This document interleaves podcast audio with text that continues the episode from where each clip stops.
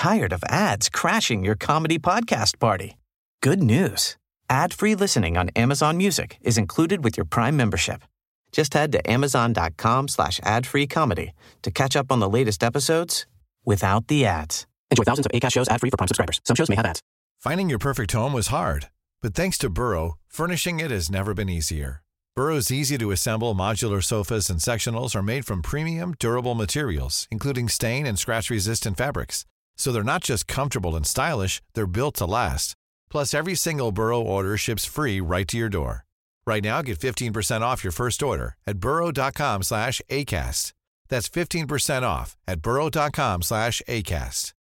Ryan Reynolds here from Mint Mobile. With the price of just about everything going up during inflation, we thought we'd bring our prices down. So to help us, we brought in a reverse auctioneer, which is apparently a thing.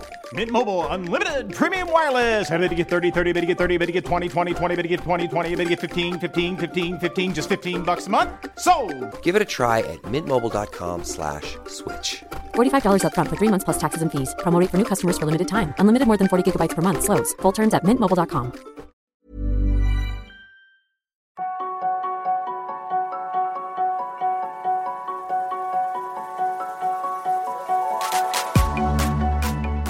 Je suis David Nicolas, start sportif et père de famille. Mais je suis surtout obsédé par l'exploration du potentiel humain. Quels sont les secrets de nos super pouvoirs Comment pirater nos journées pour être plus performants, plus heureux et plus en forme? C'est pour répondre à ces questions que je rencontre deux fois par mois des sportifs de haut niveau, des entrepreneurs inspirants, des médecins holistiques et des scientifiques renommés. Et ça marche Les hacks qu'ils m'ont donnés ont littéralement changé ma vie. Si c'est aussi ton cas, la meilleure façon de me soutenir est de me laisser une note de 5 étoiles sur ton application de podcast. Ah au fait, j'ai écrit un e-book avec mes meilleures routines. Pour le télécharger, rejoins ma newsletter sur laquelle je partage mes réflexions, retours d'expérience et inspiration.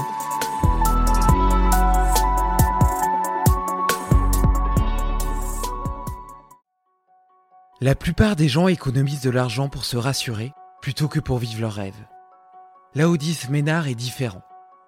Il s'est par exemple offert le luxe d'une parenthèse dans sa vie d'entrepreneur pour réaliser un film alors qu'il ne connaissait rien au cinéma. Il explore les chemins sinueux qui font vibrer les cœurs, embrasse la diversité de ses intelligences qui le poussent à développer ses compétences analytiques autant que créatives et crée ainsi son monopole personnel. Un concept qui marque l'intersection unique entre tes compétences, expériences et passions et qui est probablement ce qui restera dans la traînée des IA.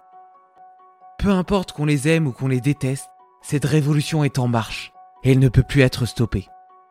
De plus en plus puissantes, les IA dépasseront bientôt les experts les plus pointus. Dans ce contexte, quel sens donner à nos vies, à notre passage sur Terre, au temps qui nous est imparti?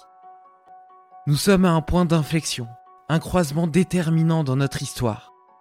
Et la conversation que j'ai partagée avec Laodis propose une réflexion fondamentale que nous devrions tous mener pour comprendre et prendre part au monde qui se dessinera sous nos yeux dans les 30 prochaines années. Belle écoute. Salut Laodis. Salut David. Comment ça va? Écoute, ça va, ça va très bien et toi? Eh ben merveilleusement bien. Écoute, euh, comme je te le disais, je suis à Montpellier cette semaine. Je revois euh, toute mon équipe parce que j'ai mes bureaux ici. Euh, le soleil brille, parfait pour synchroniser mes rythmes circadiens et me sentir en pleine forme pour pour cette conversation.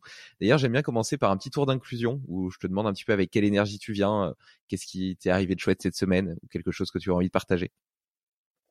Écoute, qu'est-ce qui m'est arrivé de chouette cette semaine? Ou de dramatique et que tu que aimerais déposer avant de démarrer. Non, là, je suis dans l'organisation du, du, tournage d'une d'une pub entre guillemets d'une pub web pour notre pour notre boîte. Et euh, et du coup euh, il y a une espèce d'énergie euh, avant un tournage qui est assez unique et que j'aime bien. C'est un peu de stress mais beaucoup de beaucoup de bonnes choses.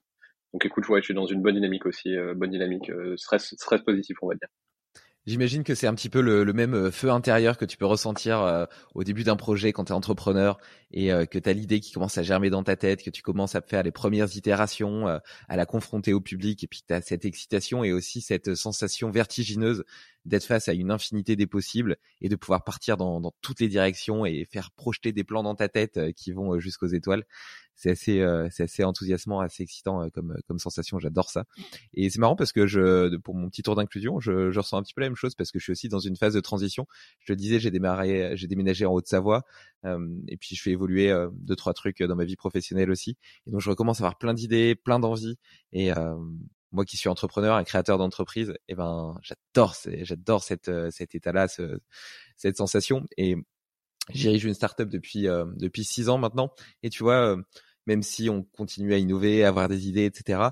Euh, mon travail avait commencé à laisser la place à une gestion plus opérationnelle et mmh à perdre un petit peu ce cette espèce de ouais de, de, de, peur mais de peur positive tu vois peur c'est pas vraiment le bon terme mais d'excitation positive que tu as au, au, tout début d'un projet quand il est encore qu'un embryon Ouais, parce que tu es aussi drivé un peu par le, par le risque. Il y a une espèce de transcendance euh, qui est euh, tout l'outcome des possibles positifs et tout l'outcome des possibles négatifs. Et, euh, et, tout ça, ouais, je trouve que ça crée un. il y a quelqu'un qui disait, euh, en gros, l'entrepreneuriat, c'est soit de l'euphorie, soit, soit du drame. Et c'est un peu ça. Il n'y a, a, pas vraiment de moment où tu es, où es juste normal, on va dire, dans une vie. Mais en même temps, moi, le normal, ça m'ennuie à mort. Donc, Ouais, bah d'ailleurs, euh, ça se, ça se remarque assez bien dans les courbes de progression d'une, d'une boîte, d'une startup, euh, qui euh, sont des montagnes russes. Et, au final, ça ressemble un petit peu à l'homéostasie du corps humain, tu vois. On s'attend toujours à avoir une ligne droite montante, etc., parfaite, alors qu'en réalité, c'est plein de waouh, c'est super, on va tout défoncer. Et puis après, c'est une catastrophe, on va mettre la clé sous la porte. Et puis après, paf, ça repart. Et puis au final, il suffit simplement que la médiane soit, soit, soit vertueuse et, et s'élève mais euh, mais c'est jamais c'est jamais une ligne droite. Dis-moi, est-ce que tu as une euh, as une petite euh, routine matinale ou des choses que tu aimes bien faire le matin avant de démarrer ta journée pour te sentir en forme? Euh, Écoute, moi je trouve que le heure ou l'heure et demie entre je suis vers 8 heures en général, entre 8 heures et 9 heures et demie, ça vaut quelqu'un qui disait une heure de taf le matin vaut 3 heures le soir et je suis, je suis très preneur de ça. Moi j'aime bien me lever, prendre un petit déj direct assez assez calorique, assez protéiné euh, et me mettre direct au taf pendant une heure et demie. Euh, et ensuite, il y a toujours une période de flottement euh, quand je vais aller au bureau, je vais voir les équipes, etc. Où, où forcément on sort un peu de son focus. Et moi, j'aime bien optimiser mon focus pendant la pendant l'heure qui compte le matin. Ouais. Cool. Mais moi aussi, je suis un adepte de me lever tôt et puis de profiter justement de ces heures du matin. ça a été un grand changement dans ma productivité, de m'apercevoir que j'étais dix fois plus productif le matin et que capitaliser sur ces heures, tu vois, entre 7-8 heures jusque jusqu'à 11h30 euh, et euh, faire mon deep work à ce moment-là et puis laisser euh, tout ce qui est plutôt administratif, enfin pas très important pour l'après-midi. ça a vraiment été un gros game changer en termes de, de qualité de travail abattu et puis et puis de productivité globale. ouais, l'école aussi. Moi, l'école, je, je l'ai fait que l'après-midi. j'ai vraiment une routine où je fais que l'école l'après-midi.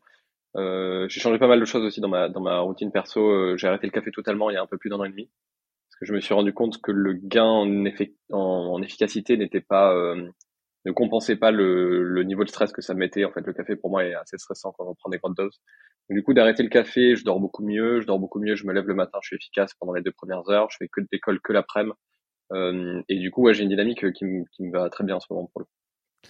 Et tu parlais, euh, tu parlais d'arriver au bureau, euh, donc euh, je suppose que que t'as que t'as proposé probablement une boîte sur sur ton site laudis.com. J'ai vu une organisation un petit peu originale avec cerveau droit, cerveau gauche, et donc des des projets qui sont plutôt liés à la réalisation de films, l'écriture de livres, puis d'autres qui sont beaucoup plus dans l'IT, dans la tech, euh, des choses beaucoup plus cartésiennes liées au milieu d'entrepreneuriat, des startups, euh, de l'intelligence artificielle, on en reparlera plus tard. Euh, c'est quelque chose qui est assez rare, que je vois rarement, en tout cas dans le milieu de, de l'entrepreneuriat, où on dit qu'il faut être hyper focus et faire qu'un seul truc, et où, même de façon générale dans notre société, on nous pousse à être hyper spécialisé et à éviter d'être généraliste et de mettre en lien plusieurs plusieurs compétences, plusieurs sujets.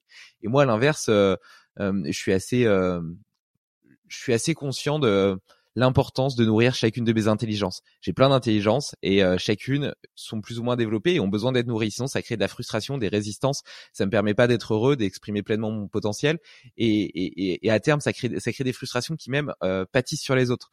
Et euh, par ailleurs, j'aime beaucoup l'idée d'être suffisamment généraliste pour pouvoir faire des liens entre les choses. J'ai l'impression que quand tu es hyper spécialisé sur un seul sujet, eh ben c'est comme te mettre des œillères et euh, ça te permet pas de penser un petit peu en dehors de la boîte.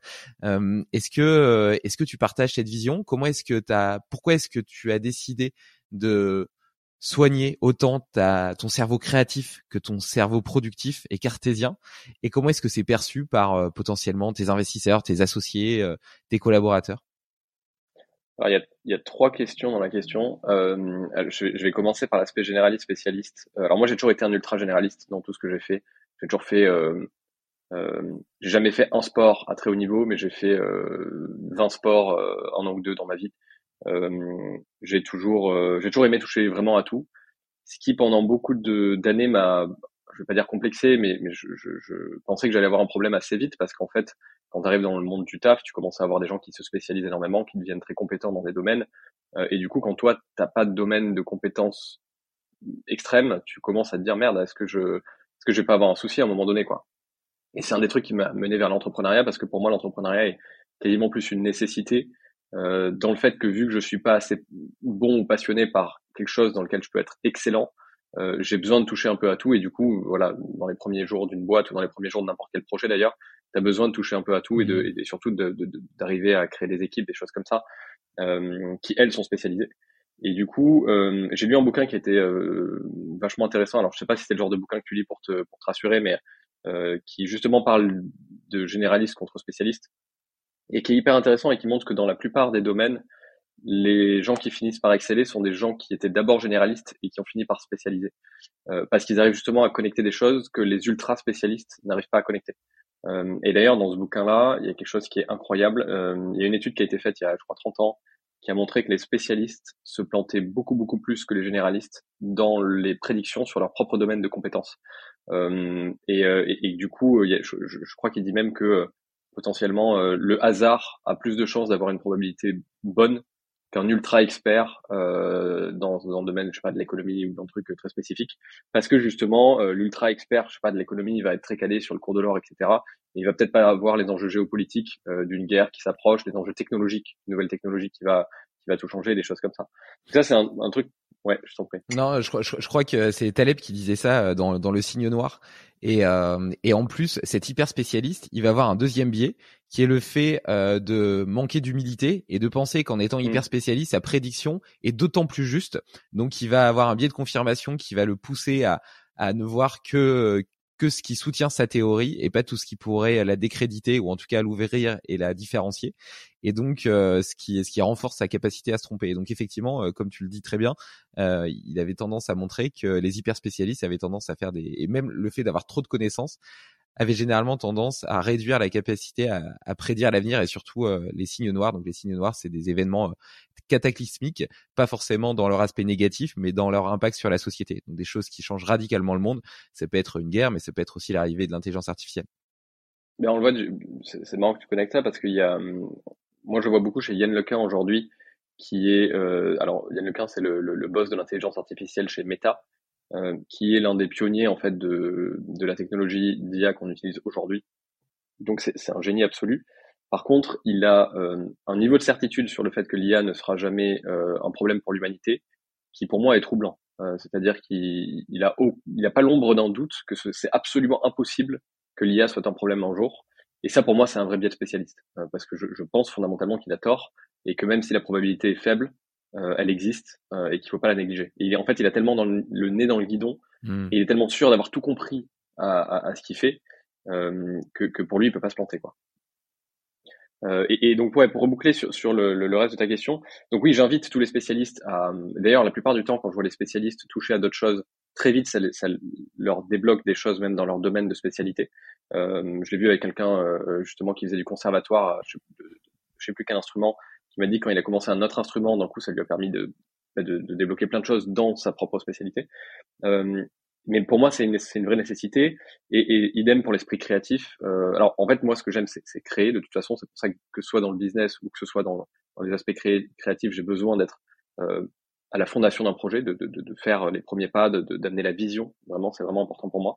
Et c'est pour ça que du coup, dans le monde entre guillemets professionnel, euh, l'entrepreneuriat, c'est une évidence. Et dans le monde personnel, euh, bah, du coup, j'aime bien faire tout un tas de choses. Est-ce que donc effectivement, j'ai écrit un roman, j'ai bossé sur un film les deux dernières années. Est-ce que c'est un problème pour les investisseurs? Ben, En fait, moi, ce que je leur dis, c'est que euh, le, le, très commun de ces deux choses, c'est de raconter des histoires. Euh, J'aime raconter des histoires. Je pense que les histoires sont ce qui font notre monde, sont ce qui, ce lie les gens, les communautés, les pays et, les entreprises d'ailleurs. Et du coup, c'est plutôt une qualité pour les investisseurs de voir que je suis quelqu'un qui aime comprendre comment raconter une histoire, comment créer voilà un, un projet commun, que ce soit dans le domaine créatif ou dans le domaine entrepreneurial. Ouais, après il y a, y a quand même souvent cette vision de dire qu'ils ont mis de l'argent dans ta boîte et que par conséquent ils attendent à ce que tu sois focus sur le produit que tu es en train de développer. Et euh, si tu passes une partie de ton temps à, à poursuivre d'autres projets, euh, c'est difficile de savoir quelle partie de leur argent est en réalité utilisée euh, pour le développement de ces autres projets. Pour l'instant, aujourd'hui, là, ce que je fais, je suis, je suis à 100% sur ma boîte. Hein. Ces deux projets, le, bouquin et le, le, film, sont terminés. Euh, donc, euh, donc là, je suis à 100% focus sur ma boîte. Néanmoins, j'ai toujours ce hobby qui est d'écrire. Par exemple, j'écris une newsletter euh, sur des sujets un peu un, peu larges. Euh, et ça, tout le monde a un hobby. D'ailleurs, c'est ce qui permet, je pense, de, de rester sain.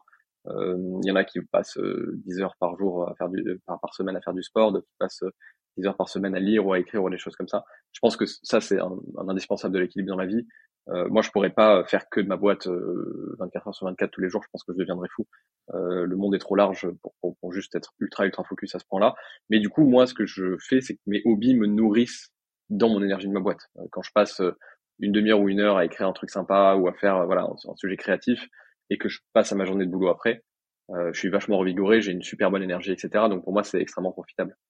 Et puis je pense aussi qu'il te donne un côté un petit peu antifragile dans la mesure où si tu laisses reposer ton bonheur euh, et ta réalisation personnelle uniquement sur ton travail d'entrepreneur et que ta boîte va mal pour euh, une raison X ou Y, euh, tu es forcément et dramatiquement impacté.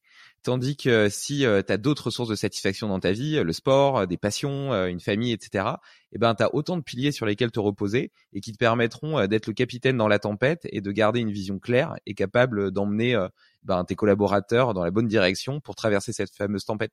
Donc, euh, donc ouais, ouais, je te rejoins, je te rejoins tout à fait, euh, tout à fait là-dessus.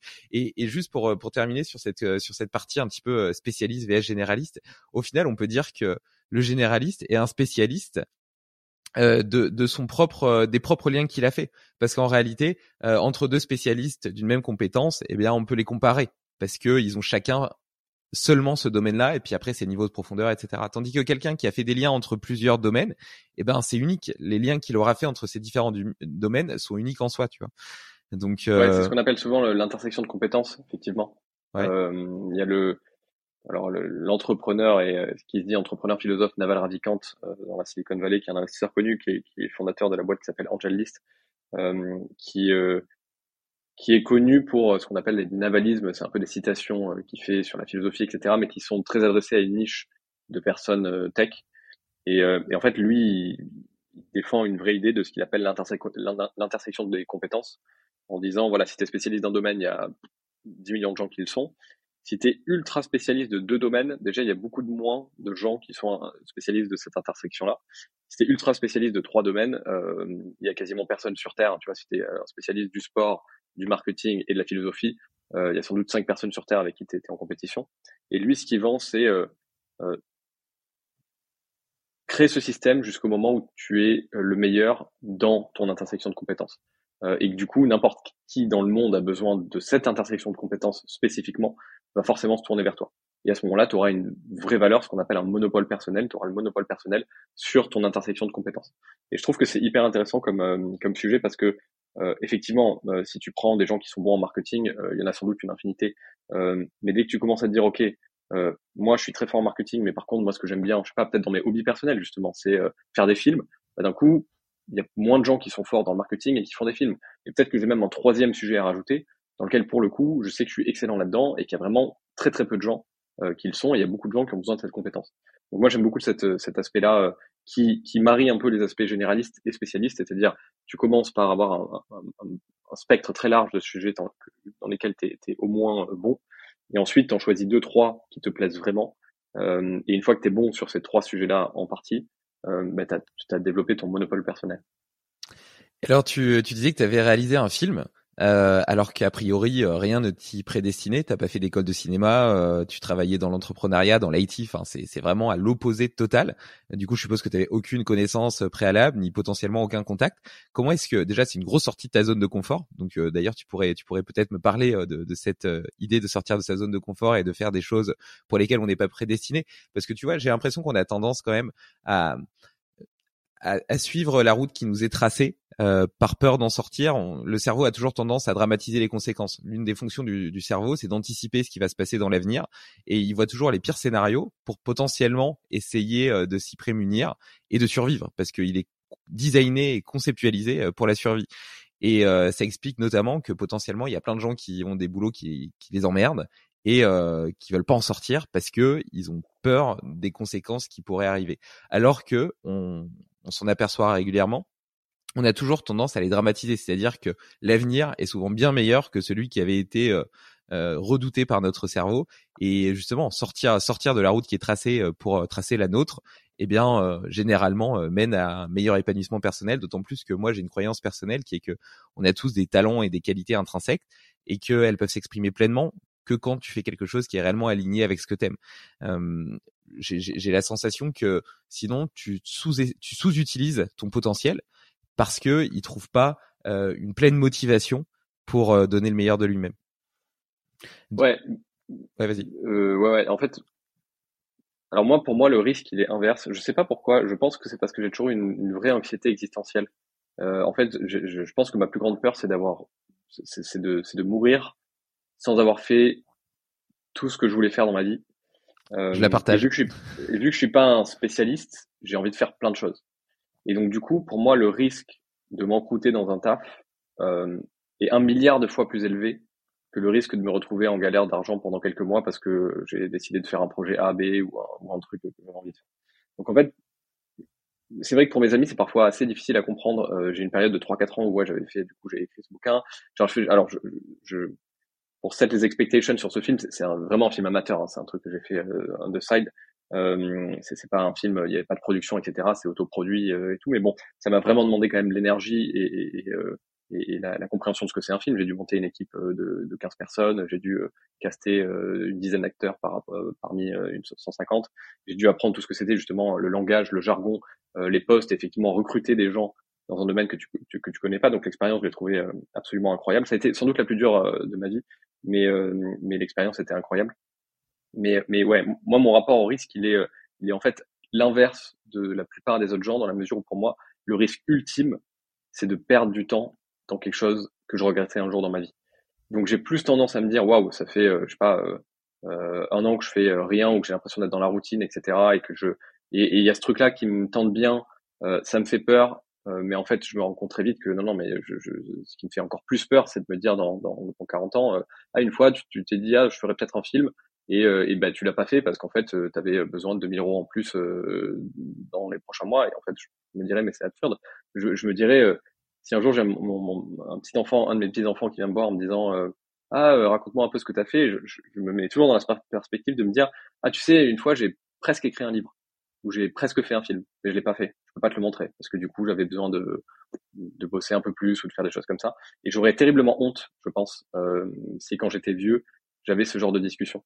Euh, donc je préfère dire euh, j'ai fait un film, il était nul, tiens regarde, on va bien se marrer, j'ai appris plein de trucs, ça m'a permis de rebondir, de rencontrer ces gens-là, bah tu sais cette personne-là, je l'ai rencontrée dans ce film, etc.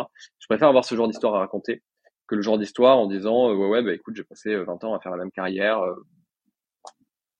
euh, et j'ai très peur d'avoir pas grand chose à raconter à mes petits enfants quand je suis vieux. Je préfère, je préfère être le, le, le, grand-père un peu, un peu loufoque, qui a toujours des histoires un peu tarées à raconter, euh, de la fois où il a écrit un bouquin, de la fois où il a monté une boîte et qu'elle s'est portée, de la fois où, euh, où il a fait un podcast et ces choses-là. donc, de manière générale, je suis plutôt en yes man quand il s'agit de tester des nouvelles choses. Et après, je suis beaucoup les opportunités. En fait, ce film s'est fait un peu par hasard euh, parce que c'était une idée sur une autre idée, sur une rencontre, sur une autre idée, des choses comme ça. Et, euh, et, et du coup, j'adore suivre ces, ces, ces, ces, un peu ces chemins sans trop savoir où ça mène et en finissant en disant bon bah, maintenant que je suis là, je vais aller au bout quoi. Ça, je trouve que c'est un assez puissant et qui est d'ailleurs hérité de la philosophie euh, stoïcienne, euh, qui est de, de, se projeter dans l'avenir euh, et notamment sur son lit de mort, par exemple, quel regret est-ce que j'aurais pas envie d'avoir, ou bien est-ce que j'ai trouvé le bonheur dans ma vie? Est-ce que j'ai rendu d'autres personnes heureuses?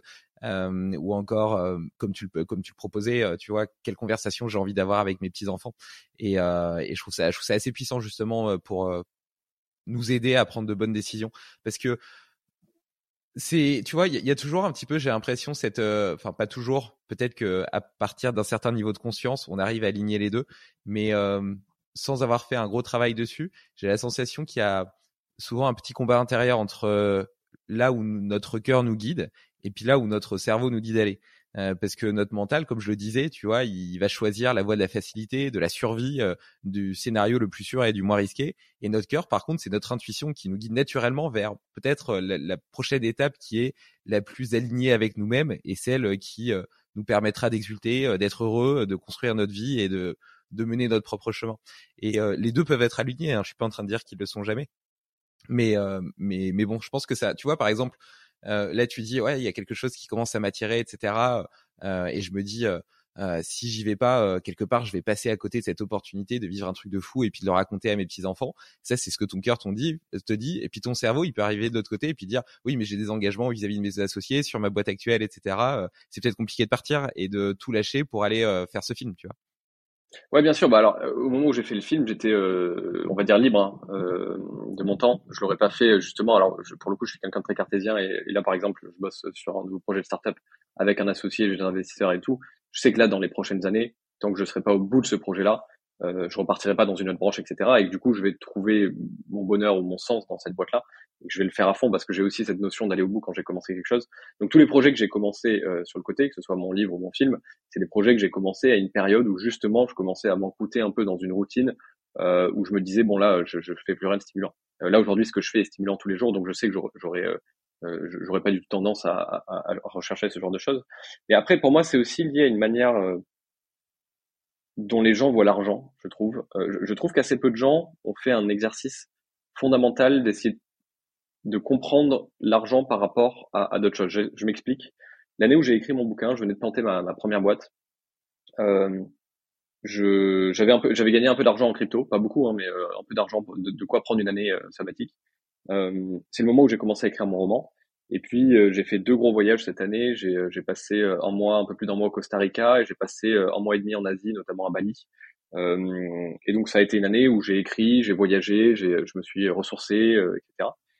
Et en fait, je me souviendrai toujours, j'ai vu une pote à moi euh, un soir et je lui ai raconté un peu ce que j'allais faire de mon année. Et elle m'a dit un truc qui m'a beaucoup surpris. Elle m'a dit mais attends, mais ça veut dire que tu vas dépenser tes économies pour faire ça? Et en fait, j'ai trouvé ça absolument dingue parce que pour moi, c'était l'unique intérêt d'avoir des économies, de, de maximiser euh, la vie en fait. Euh, et, euh, et, en fait, je, je, me suis rendu compte que pour elle, les économies, c'est quelque chose qui était assez abstrait, qui devait être une somme sur ton compte et qui la satisfaisait plus elle était haute, mais qu'elle avait jamais connecté le concept d'économie avec le concept de vivre sa vie, d'en profiter, de faire ces choses-là. Et, euh, et j'ai trouvé ça complètement dingue. Et je pense que c'est souvent ce genre de mentalité qui fait que les gens vont finir à 60 ans en maison de retraite avec 10 millions sur un compte en se disant merde, ah j'en ai plein des économies quoi. Par contre, euh, j'ai pas fait le voyage que je voulais faire, j'ai pas fait, euh, j'ai pas écrit le livre que je voulais écrire, j'ai pas fait ces choses-là. Euh, et donc souvent voilà, il y a cet aspect de, de, de dire, de dire en fait à quoi sert l'argent quoi. Ouais, c'est hyper, euh, c'est hyper intéressant. Je suis tout à fait d'accord avec toi. Je partage ça, mais après, je me dis que peut-être que ça vient aussi euh, d'une certitude que toi tu as d'être capable d'en créer, ce qu'elle n'a pas forcément. C'est-à-dire que si toi tu sais intrinsèquement que demain, si tu en as besoin, euh, tu auras l'intelligence, les talents et les qualités nécessaires pour subvenir à tes besoins, eh ben les économies deviennent un, un levier euh, pour vivre ta vie, euh, euh, emmagasiner de nouvelles expériences, découvrir de nouveaux centres d'intérêt, etc. Tandis que si tu as la peur intrinsèque de, de, manquer, eh bien tes économies, c'est justement ta façon de t'assurer que jamais tu seras dans le besoin. Ouais, je suis d'accord avec toi. et je pense que pour la plupart des gens, elle est, ben, soit infondée, soit, soit vachement dramatisée, parce que la plupart des gens, en tout cas dans mon entourage, j'ai cette personne-là que je connais qui est très compétente dans son taf, euh, j'ai pas l'ombre d'un doute euh, que si elle avait moins d'économie de demain, elle serait capable de retrouver un taf, etc. Je suis d'accord, c'est pas le cas pour tout le monde, et, euh, et ça passe sans doute par le genre de mission bah, que toi tu as avec ton podcast de donner euh, confiance en les gens, en le fait qu'ils peuvent, peuvent se dépasser et qu'ils peuvent surmonter n'importe quel obstacle. Tu penses que c'est lié à une forme de syndrome de l'imposteur? Euh, je pense que le syndrome de l'imposteur dans notre société, il est, il est, il est surreprésenté effectivement parce qu'on a tellement euh, accès à euh, voir des talents, écouter des talents, euh, avoir des références dans tous les sens. Je, crois pas. Je, je crois qu'il y a aussi une question de caractère et sans doute une question d'éducation aussi beaucoup. Ça dépend vachement comment tes parents t'ont éduqué. Il y a des gens qui ont éduqué leurs enfants à être très très à faire vachement gaffe avec leur argent. Moi, mes deux parents étaient des hippies quand ils étaient jeunes, donc en fait, j'ai été éduqué dans l'aspect voyage, vite ta vie et, et, et profite. Euh, ce qui est pas forcément intéressant dans tous les dans tous les cas, hein, parce que pour le coup, euh, euh j'ai des contre-exemples de, de, de, cette philosophie-là. Mais oui, sans doute un peu de syndrome de l'imposteur. souvent, en fait, je trouve que le fait de procrastiner est un syndrome de l'imposteur, ou en tout cas est une est une peur. Il y a un, dans, dans le bouquin de Camus, je crois que c'est dans, dans, La Peste, il y a un, il y a un personnage que, que je trouve super intéressant, euh, qui croise au début du livre. Et d'ailleurs, ça m'est arrivé beaucoup dans l'année où j'écrivais un bouquin. Euh, je t'en raconterai après, mais il croise au début du livre un personnage qui lui dit ah j'ai commencé à écrire un livre, euh, qu'est-ce que tu penses de ma première phrase? C'est une phrase sur un cheveu, un, cheval euh, qui, galope quelque part, un cheval, euh, cheval blanc, etc. Et en fait, donc comme dans tous les bouquins de Camus, il y a toujours une part d'absurdité où en fait tout le monde est en train de mourir de la peste dans cette ville. Et, à chaque fois qu'il recroise cette personne, il lui reparle le, la première phrase de son bouquin. Il dit ah je pense que j'ai pas mal avancé sur ma première phrase, je vais peut-être trouver, je pense que mon cheval il est un peu alésant, etc. Et il recroise, si je me souviens bien, à la fin du livre, et, euh, et, et, le mec en question est en train de mourir de la peste, et il lui dit ça y est, j'ai enfin trouvé ma première phrase, quoi. Euh, et en fait, je trouve que ça c'est très lié à une peur euh, de de passer à l'action, quoi. Et du coup, tu vas mmh. toujours voilà t'attarder sur des trivialités, des choses complètement absurdes parce que tu as peur de passer la seconde. Et moi, l'année où j'écrivais mon bouquin et du coup, j'ai pas mal voyagé, comme je te disais, j'ai rencontré plein de gens qui écrivaient des bouquins. Tu vois, quand je disais, ah, tu, tu fais quoi cette année? Je dis, ah, moi j'écris un bouquin, etc. Ah, super, et tout, t'en es où? Euh, Je suis, euh, ah, je sais pas, j'ai dû écrire 300 euh, ou 400 pages. Là. Ah ouais Je dis, ouais, ouais, ouais, ouais, parce que moi j'en suis à la page 3, quoi. Ça fait deux ans que je suis dessus, tu vois. Et il y a eu beaucoup de rencontres de gens qui écrivaient un bouquin, et en fait qui avaient écrit trois pages et qui n'avaient pas avancé depuis des années, quoi. Et, ça m'a fait énormément penser à, à ce mec-là du, du roman de Camus. C'est, on peut faire un parallèle aussi avec le milieu d'entrepreneuriat où tu as plein de mecs euh, qui vont euh, peaufiner et peaufiner et peaufiner leurs produits euh, dans les méandres de leur esprit et y passer des semaines et des semaines sans jamais vouloir le confronter au, au public, aux gens, parce que bah, probablement par peur, justement, par peur de passer à l'action. Moi, j'ai toujours eu un fonctionnement complètement inverse, très très drivé par l'action, et puis à construire le plan en vol, tu vois. Donc, je lance mmh. l'avion, je, vois, je vois ce que ça donne, et puis après, j'ai quand même une vision qui se dessine naturellement dans ma tête, parce que c'est une forme de, de, de, talent, tu vois, c'est plus fort que moi. Mais mais après, euh, je, réfléchis réellement qu'une fois euh, que je suis lancé dans le dans le dans le dans le dans le mouvement, tu vois. Et d'ailleurs, ça m'a ça m'a porté préjudice à certains égards parce que du coup, je me suis rarement posé la question avant de démarrer un projet euh, est-ce que j'aurais envie d'y consacrer 10 ans de ma vie? Tu vois, je vois une opportunité, je me dis que ça peut marcher, paf, je fonce. Et puis, euh, bah, généralement, ça, ça marche. Euh, pas toujours, mais souvent, ça marche. Et puis après, je me retrouve embrigadé dans un projet qui tourne, etc. Et puis, dont j'ai été la source, donc l'impulsion, donc qui est intimement lié à moi mais dans lequel j'ai pas forcément envie d'y passer ma vie, tu vois. Et, euh, et quand tu te rends compte de ça, ben c'est toujours, je reviens un petit peu à cette à cette opposition entre le cœur et l'esprit. ça peut créer ça peut créer ces, ces dissonances dont, dont je parlais. Peut-être que c'est aussi une question de maturité. Tu vois, j'ai eu 32 ans hier. Et euh, aujourd'hui, je sais beaucoup mieux qui je suis, euh, ce qui est important pour moi, quelles sont mes valeurs, qu'est-ce que j'ai envie d'apporter au monde, comment est-ce que j'ai envie de dessiner ma vie, quelle euh, trace j'ai envie de laisser derrière moi, qu'est-ce que j'ai envie de raconter à mes petits enfants justement, étant papa d'une d'une petite fille et bientôt d'un deuxième. c'est des, ça remet en perspective beaucoup de choses dans la construction de ta vie, dans le sens que tu donnes à ta vie. Bah, d'ailleurs, du coup, joyeux anniversaire. Merci. Et, euh, et, et, oui, complètement. D'ailleurs, c'était une question, une discussion que j'avais avec euh, avec euh, quelqu'un dans ma boîte là sur euh, c'est quoi la différence dans d'un entrepreneur de 20 ans à 30 ans? Et d'ailleurs, qui connecte vachement avec tout ce qu'on s'est dit plus tôt. c'est que effectivement, à 30 ans, tu sais beaucoup plus ce que tu veux. tu sais beaucoup plus l'équilibre de ton quotidien que tu veux avoir. tu sais beaucoup plus ce que tu aimes faire, ce que tu n'aimes pas faire. Tu es beaucoup plus à l'aise à déléguer ce que tu n'aimes pas faire. Tu es beaucoup plus à l'aise à euh, être honnête sur ce sur quoi t'es pas bon. Euh, souvent, quand enfin, moi, ma première boîte à 20 ans, j'avais un, un, ego démesuré, euh, j'étais sûr d'être fort partout. Enfin, j'avais plein de biais, je savais pas exactement, euh, voilà, euh, trouver une bonne dynamique, etc. Et je trouve que maintenant, ce que j'ai le plus accumulé, parce que justement, c'était un de mes stagiaires qui me demandait ça, il me, il me demandait, ah, moi, j'ai l'impression d'être plutôt fort à ce que je fais aujourd'hui et plutôt malin. est-ce que mes 30 prochaines années vont être une moyenne glissante de ça ou est-ce que je vais vraiment évoluer Je lui dis, bah, peut-être que tu vas pas évoluer intellectuellement dans le, dans le sens purement intelligence ou même peut-être pas énormément dans le sens pure connaissance, Mais par contre, moi, de mes 20 à mes 30 ans, ce que j'ai le plus accumulé, c'est de la sagesse, enfin, ce que j'appelle la sagesse. Alors, a encore beaucoup de chemin à faire, mais dans, dans cet esprit-là. Et on parlait justement de l'espèce de roller coaster que tu as quand tu montes une boîte ou quand tu fais n'importe quel projet. Et, et, et, moi, je trouve que le plus grand apprentissage de ma vingtaine, ça a été de mieux gérer les hauts et mieux gérer les bas, quoi. D'être vachement moins euphorique quand c'est les hauts parce que je sais qu'il va y avoir un bas qui arrive et d'être vachement moins en panique quand il y a un bas parce que je sais qu'il y a un haut euh, et ça fait une vie plus apaisée, ouais. Mmh. Et, et, cette gestion, cette organisation, cette recherche de l'équilibre, euh, moi, moi c'est quelque chose qui m'a, qui m'a, je vais pas dire hanté, mais qui a occupé euh, beaucoup de mes réflexions ces deux dernières années. Cette recherche d'équilibre, moi qui me suis construit avec euh, l'idée qu'un entrepreneur, ça travaille 70 heures par semaine, etc. Et justement, comprendre ce que tu disais euh, un peu plus tôt, qui est que déjà avec une bonne nuit de sommeil, eh ben t'as plus d'énergie le matin et donc tu peux être plus productif, mais aussi plus créatif, meilleur dans les décisions que tu prends, etc. Et au final, tout ça est un cercle vertueux qui s'auto-alimente. Et d'ailleurs, c'est ce qui m'a amené à me passionner pour le potentiel humain, à tous ces sujets autour de la nutrition, du sport, de la récupération, du sommeil, de la gestion des émotions, etc. Et quand tu parlais de déléguer, quand tu quand tu commences une entreprise et que tu es tout seul, que tu connais personne et que t'as pas d'argent, et ben obligé de tout faire. Et c'est ça qui est aussi excitant. On, en revient un petit peu à ce que je disais plus tôt par rapport aux intelligences multiples. Là, elles sont toutes nourries. Et mais pour autant, c'est pas pour autant que tu es le meilleur pour chacune de ces tâches. Et c'est clair que apprendre à déléguer celle où quelqu'un d'autre serait meilleur, c'est d'une part te décharger euh, de choses qui t'emmerdent, mais en plus, ça te laisse plus de temps pour te consacrer sur tes zones de génie. Et cette personne à qui tu vas déléguer sera peut-être dans ces zones de génie, donc sera aussi plus efficace pour les faire. Et donc au final, on arrive sur un système qui est beaucoup plus, euh, beaucoup plus fluide, beaucoup mieux engrainé et qui arrive à de meilleurs résultats. Ouais, je crois que c'est Ray Dalio qui dit dans son bouquin euh, que lui, sa philosophie, ça a toujours été. Alors, à une époque, la, philosophie, c'était de recrutement dans, aux US, ou en tout cas dans les grosses boîtes, c'était vraiment euh, tu prends des personnes qui sont compétentes dans un domaine et ensuite tu les formes pour qu'ils soient bons dans d'autres domaines. Et en fait, euh, je crois, ouais, je crois que c'est Redalio qui dit en fait, moi j'ai fait la stratégie exactement inverse. J'ai pris des gens qui étaient bons dans un domaine et je me suis assuré que ce soit les meilleurs du monde dans ce domaine-là et que tout le reste on s'en fout complètement. Euh, et du coup, j'ai fait une équipe de gens qui sont euh, bah, des pointures absolues dans leur domaine. Et euh, ensuite, ton rôle en tant que CEO, ce que je lui disais, c'est juste de faire en sorte que ces gens bossent bien ensemble. Mais du coup, au lieu d'avoir 20 euh, personnes bonnes dans un domaine et moyennes dans d'autres, tu as, 20 personnes qui sont euh, l'élite absolue dans un domaine et du coup, tu es imprenable.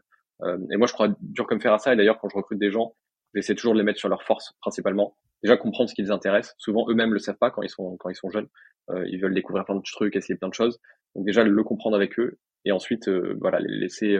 on le voit assez vite en termes de résultats. Hein, ce, qui intéresse les gens. Souvent les gens c'est plus par les actions que tu, tu le vois que par les mots. Euh, et ensuite euh, spécialiser ces gens là-dessus ou en tout cas leur permettre d'avoir beaucoup plus d'amplitude dans ces Comment est-ce que tu vois le, le fonctionnement un petit peu organique d'une boîte? Quand je dis organique, tu vois, dans, dans le corps humain, on a des, des milliards de cellules qui euh, coopèrent les unes les autres pour permettre à notre corps de fonctionner, de bouger. Tu vois, le simple fait de bouger mon petit doigt là, ça nécessite une cascade de réactions physiologiques complètement dingue et un trésor d'ingénierie hallucinant. Et, et, tout ça vient de la coopération de, de plein de cellules qui ont décidé de privilégier, d'abandonner un petit peu de leur liberté pour privilégier le bien commun, c'est-à-dire l'unicité du corps. Et euh, d'ailleurs, quand euh, certaines sont dissidentes et euh, ne, ne jouent plus ce jeu-là, eh ben, c'est ce qu'on appelle un cancer. Quoi qu'il en soit, si on fait un parallèle avec l'entreprise et justement cette vision de, de se dire ok moi je vais je vais je vais insuffler une vision je vais être j'aime bien cette cette je sais pas si tu connais le petit livre rouge de la source qui dit que en gros à la base de tout projet entrepreneurial quelqu'un est investi de de l'idée et donc c'est la source, la source primaire, la source initiale du projet. Et donc il va adosser, euh, il va il va se donner trois rôles celui d'entrepreneur qui va itérer, euh, chercher des solutions, celui de, de, guide qui va insuffler sa vision autour de lui, et celui de gardien des, des valeurs fondatrices du projet. Donc tu vois, il a ces, ces trois rôles-là. Et ensuite, petit à petit, il y a des sources spécifiques qui vont le rejoindre, qui vont rentrer dans le champ qui a été créé par cette source principale, cette source primaire, et qui vont chacun, au sein de ce champ-là, euh, adopter ces mêmes trois rôles dans leur euh, dans leur source spécifique, tu vois, dans le petit champ qu'ils vont créer dans ce dans ce grand tout. Et, et, et on voit qu'il y a une espèce de d'organisme qui naît et qui se crée où chacun est quand même responsable de son champ de compétences et de son interaction avec les autres. Et euh, je trouve que même si dans les startups on a des organisations qui sont quand même beaucoup plus horizontales, euh, il y a quand même une, tu vois, même dans la répartition du capital où le capital est détenu par les par la source fondatrice, donc c'est-à-dire par les associés fondateurs et les salariés, euh, ils ont simplement un salaire à la fin du mois, euh, et donc il y a quand même une logique très très descendante est beaucoup moins communautaire, je trouve. Euh, Est-ce que tu as une vision par rapport à la façon dont tu veux construire ta boîte pour permettre à chacun de s'épanouir pleinement dans le projet et avoir la sensation d'en être une partie prenante et pas simplement euh, la délégation euh, d'une tâche? Ouais, alors déjà, bon, euh, en parlant d'incentives, nous, c'est clair que tous les salariés qu'on va prendre vont être incentivés avec des BSPCE. alors, je sais que c'est un mécanisme qui en France est un peu compliqué, mais grosso modo, c'est de l'actionnariat salarié. et c'est marrant parce qu'une des boîtes que j'ai montées au Startup Studio dans lequel je bossais il y a deux ans permettait à des salariés de revendre euh, leur BSPCE parce que c'est souvent un mécanisme qui est assez complexe et on a du mal à, à, toucher l'argent de, de, de, de, ce gain-là et de l'effort qu'on a fait. Donc moi, je crois dur comme faire que chaque personne qui participe à un projet ambitieux euh, doit doit repartir avec avec de l'argent à un moment donné euh, à la hauteur de, la, valeur créée par la boîte. Après, moi, je crois je crois dur comme faire. Euh, je préfère sous-recruter mais des gens qui sont très proches de nos valeurs que sur-recruter. C'est-à-dire que je pense que l'erreur que j'ai fait au début de ma carrière, c'était de recruter un peu n'importe qui. L'exemple de euh, bon, il me faut quelqu'un pour ce poste. Euh, j'ai pas trouvé un coup de cœur absolu, mais je vais quand même prendre quelqu'un. Je vais prendre le meilleur des gens qui m'ont envoyé un CV parce que pourquoi pas. Euh, Aujourd'hui, je fais plus du tout ça. Je préfère vraiment être seul euh, ou, que le poste soit inoccupé plutôt que de ne pas avoir la personne parfaite pour ça. Et ensuite de recruter avec des personnes. Enfin, j'essaie vraiment de recruter des personnes qui ont des valeurs proches de, de, de, de la mienne, de la nôtre. Euh, déjà, on est très basé sur le mérite et les résultats. Euh, on s'intéresse pas vraiment aux horaires, à toutes ces choses-là. Enfin, en fait, on sait que pour exceller, les gens ont un peu leur dynamique chacune. Il euh, y en a, ils vont mieux bosser le soir, il y en a qui vont mieux bosser le matin, il y en a qui vont mieux bosser, euh, je sais pas, dans tel ou tel contexte ou avec tel, tel ou tel outil. Ça, ça nous intéresse pas. Notre but, c'est de faire en sorte que ces gens-là bossent le mieux dans le cadre de la boîte et collaborent le mieux entre eux. Donc en fait, nous, on a, on a aujourd'hui, on est très peu, on est, six, hein, on est tout naissant, mais mais on a quasiment jamais de réunion. On fait que de la synchrone. Je crois qu'on a fait une réunion euh, le mois dernier et c'était parce qu'on avait une très grosse échéance.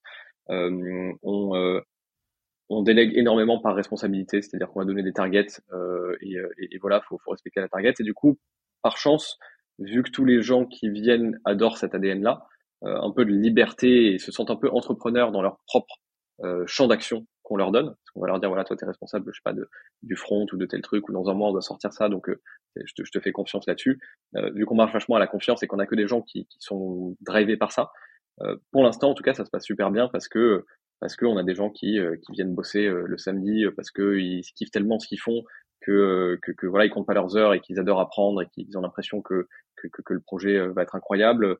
On, on, a des gens qui euh, mais voilà, qui, qui crée un lien, qui se voit hors du taf. On a donc moi, pour moi, le plus important, c'est surtout de, de, de, de, d'ériger avec ton associé ou tes associés ce à quoi va ressembler ta boîte, ce que tu aimes, ce que ce que, ce que t'aimes comme concept et ce que t'aimes pas.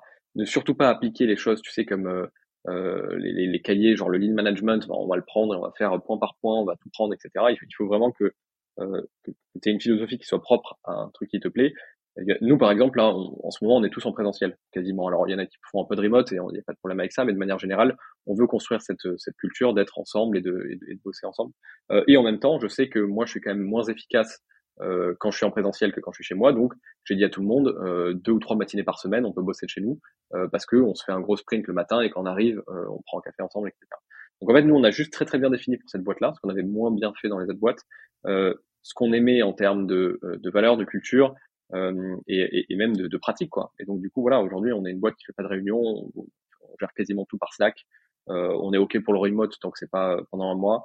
Euh, on s'en fout complètement des horaires. Euh, on paye le sport à tout le monde dans notre boîte. Euh, là d'ailleurs, juste après le, podcast, on, va faire une session d'escalade tous ensemble. Euh, donc pour nous, ça c'est le genre de coups qui sont une évidence. C'est-à-dire, moi je préfère que ma team soit soit ultra drivée, soit contente de faire du sport, etc. Et, et, voilà, pour moi, le fondamental, c'est ça. Et donc, du coup, oui, je crois dur comme faire au système de hiérarchie, c'est-à-dire que tout le monde sait que à la fin de la journée, c'est moi qui vais trancher euh, bah, sur les sujets euh, macro, que euh, c'est mon associé qui va qui va trancher sur tous les sujets tech, etc. Et, et que ça redescend comme ça. mais tout le monde est super à l'aise là-dedans. Ouais. Ouais, ouais, je, je partage, je partage cette euh, cette réflexion. Je pense qu'elle vient aussi avec euh, avec l'expérience. Tu vois, tu parlais de tes erreurs de recrutement et notamment le fait de chercher des compétences plutôt que des gens. Et euh, ça, c'est vraiment fondamental. Ne serait-ce que bon, bah forcément, tu connais bien Mathieu Stéphanie et son podcast qui dit qu'on est la moyenne des cinq personnes qu'on côtoie le plus. en fait, les cinq personnes que tu côtoies le plus, si t'enlèves les réseaux sociaux et les news que tu regardes à la télé, eh ben c'est tes collègues de travail. Donc déjà travailler avec des gens qui t'inspirent et qui te permettent de progresser, d'évoluer et de donner le meilleur de toi-même, c'est fondamental pour toi et puis pour les pour les gens du coup qui vont les, les collaborateurs qui vont travailler ensemble. Donc chercher d'abord une adéquation d'une personne à un projet, à des valeurs avant les compétences, ça me semble déjà déterminant dans, dans la création justement d'une culture d'entreprise forte et de quelque chose d'organique et, et de puissant. Et ouais, euh, non, non, vas-y, vas-y. Non, mais je disais effectivement, euh, euh, je pense que ça, tu le tiens d'être passé par au moins une boîte. Enfin, moi, je le tiens en tout cas d'être passé par au moins une boîte où c'était complètement chaotique, où il n'y avait pas de structure de, de, de, de, logique de recrutement, que les gens dans une équipe n'avaient rien à voir les uns avec les autres, euh, qui ne savaient même pas quels objectifs communs ils pouvaient avoir, euh, où les mauvaises personnes étaient aux, aux endroits les, responsabilisé. Euh, et, euh, et, effectivement, moi, vraiment, alors, j'ai eu la chance de, de, bosser dans une, dans une scale-up qui s'est très bien passée juste après mes études, qui s'appelle TIDS, fondée par Loïc Soubéran, qui maintenant fait Swile, donc un excellent entrepreneur, et, voilà, mais lui, évidemment, a fait, c'était sa première boîte, hein, donc il a fait plein, plein d'erreurs. J'étais son bras droit, donc à l'époque, je voyais vraiment les erreurs. J'étais en première ligne pour voir, pour voir les conneries qu'il a fait, en fait. Euh, lui, plus, euh, après, on a fusionné avec une autre boîte, et du coup, il y avait, il y avait un, autre niveau de hiérarchie. Et, et voilà, et je suis parti de là avec plein, plein de leçons. Après, le truc, c'est qu'effectivement, quand c'est ta boîte, c'est toujours, enfin, c'est toujours plus facile de critiquer quelqu'un qui, fait des conneries que de pas les faire toi-même. Donc, effectivement, après, j'ai eu mes expériences où j'ai fait ces, mêmes erreurs moi-même, euh, et, euh, et, maintenant, je sais exactement euh, ce que je veux. Et puis sur le fait de, financer le sport, etc., tu vois, ça, traduit vraiment une volonté, une compréhension du fait que on est tous des athlètes de haut niveau en réalité, les athlètes de haut niveau de notre vie. Et il euh, n'y a pas de raison qu'on se traite pas avec le même soin qu'un athlète de haut niveau si on veut euh, exprimer pleinement notre potentiel. Et ça, je pense que c'est quelque chose qui est vraiment euh, peu peu diffusé ou peu connu par les chefs d'entreprise qui généralement partent du principe qu'une heure payée doit être une heure travaillée, alors que cette heure travaillée sera d'autant plus efficace si le collaborateur peut mettre en, en branle toute sa biochimie pour pour réaliser la tâche qu'il a à accomplir. Et donc ça, ça passe par euh, justement faire du sport, être euh, équilibré émotionnellement, euh, bien dormir, bien manger, etc. Ouais, et puis tout le monde sait qu'une heure travaillée, ça veut tout et rien dire en fait. Euh, l'heure, comme on disait, hein, l'heure travaillée où tu es plein focus, tu vas, tu, vas bosser en réalité 4 heures. Et, et l'heure travaillée où tu as pris un café et que tu as discuté tel truc et qu'on t'a interrompu trois fois, en fait, t'as rien fait.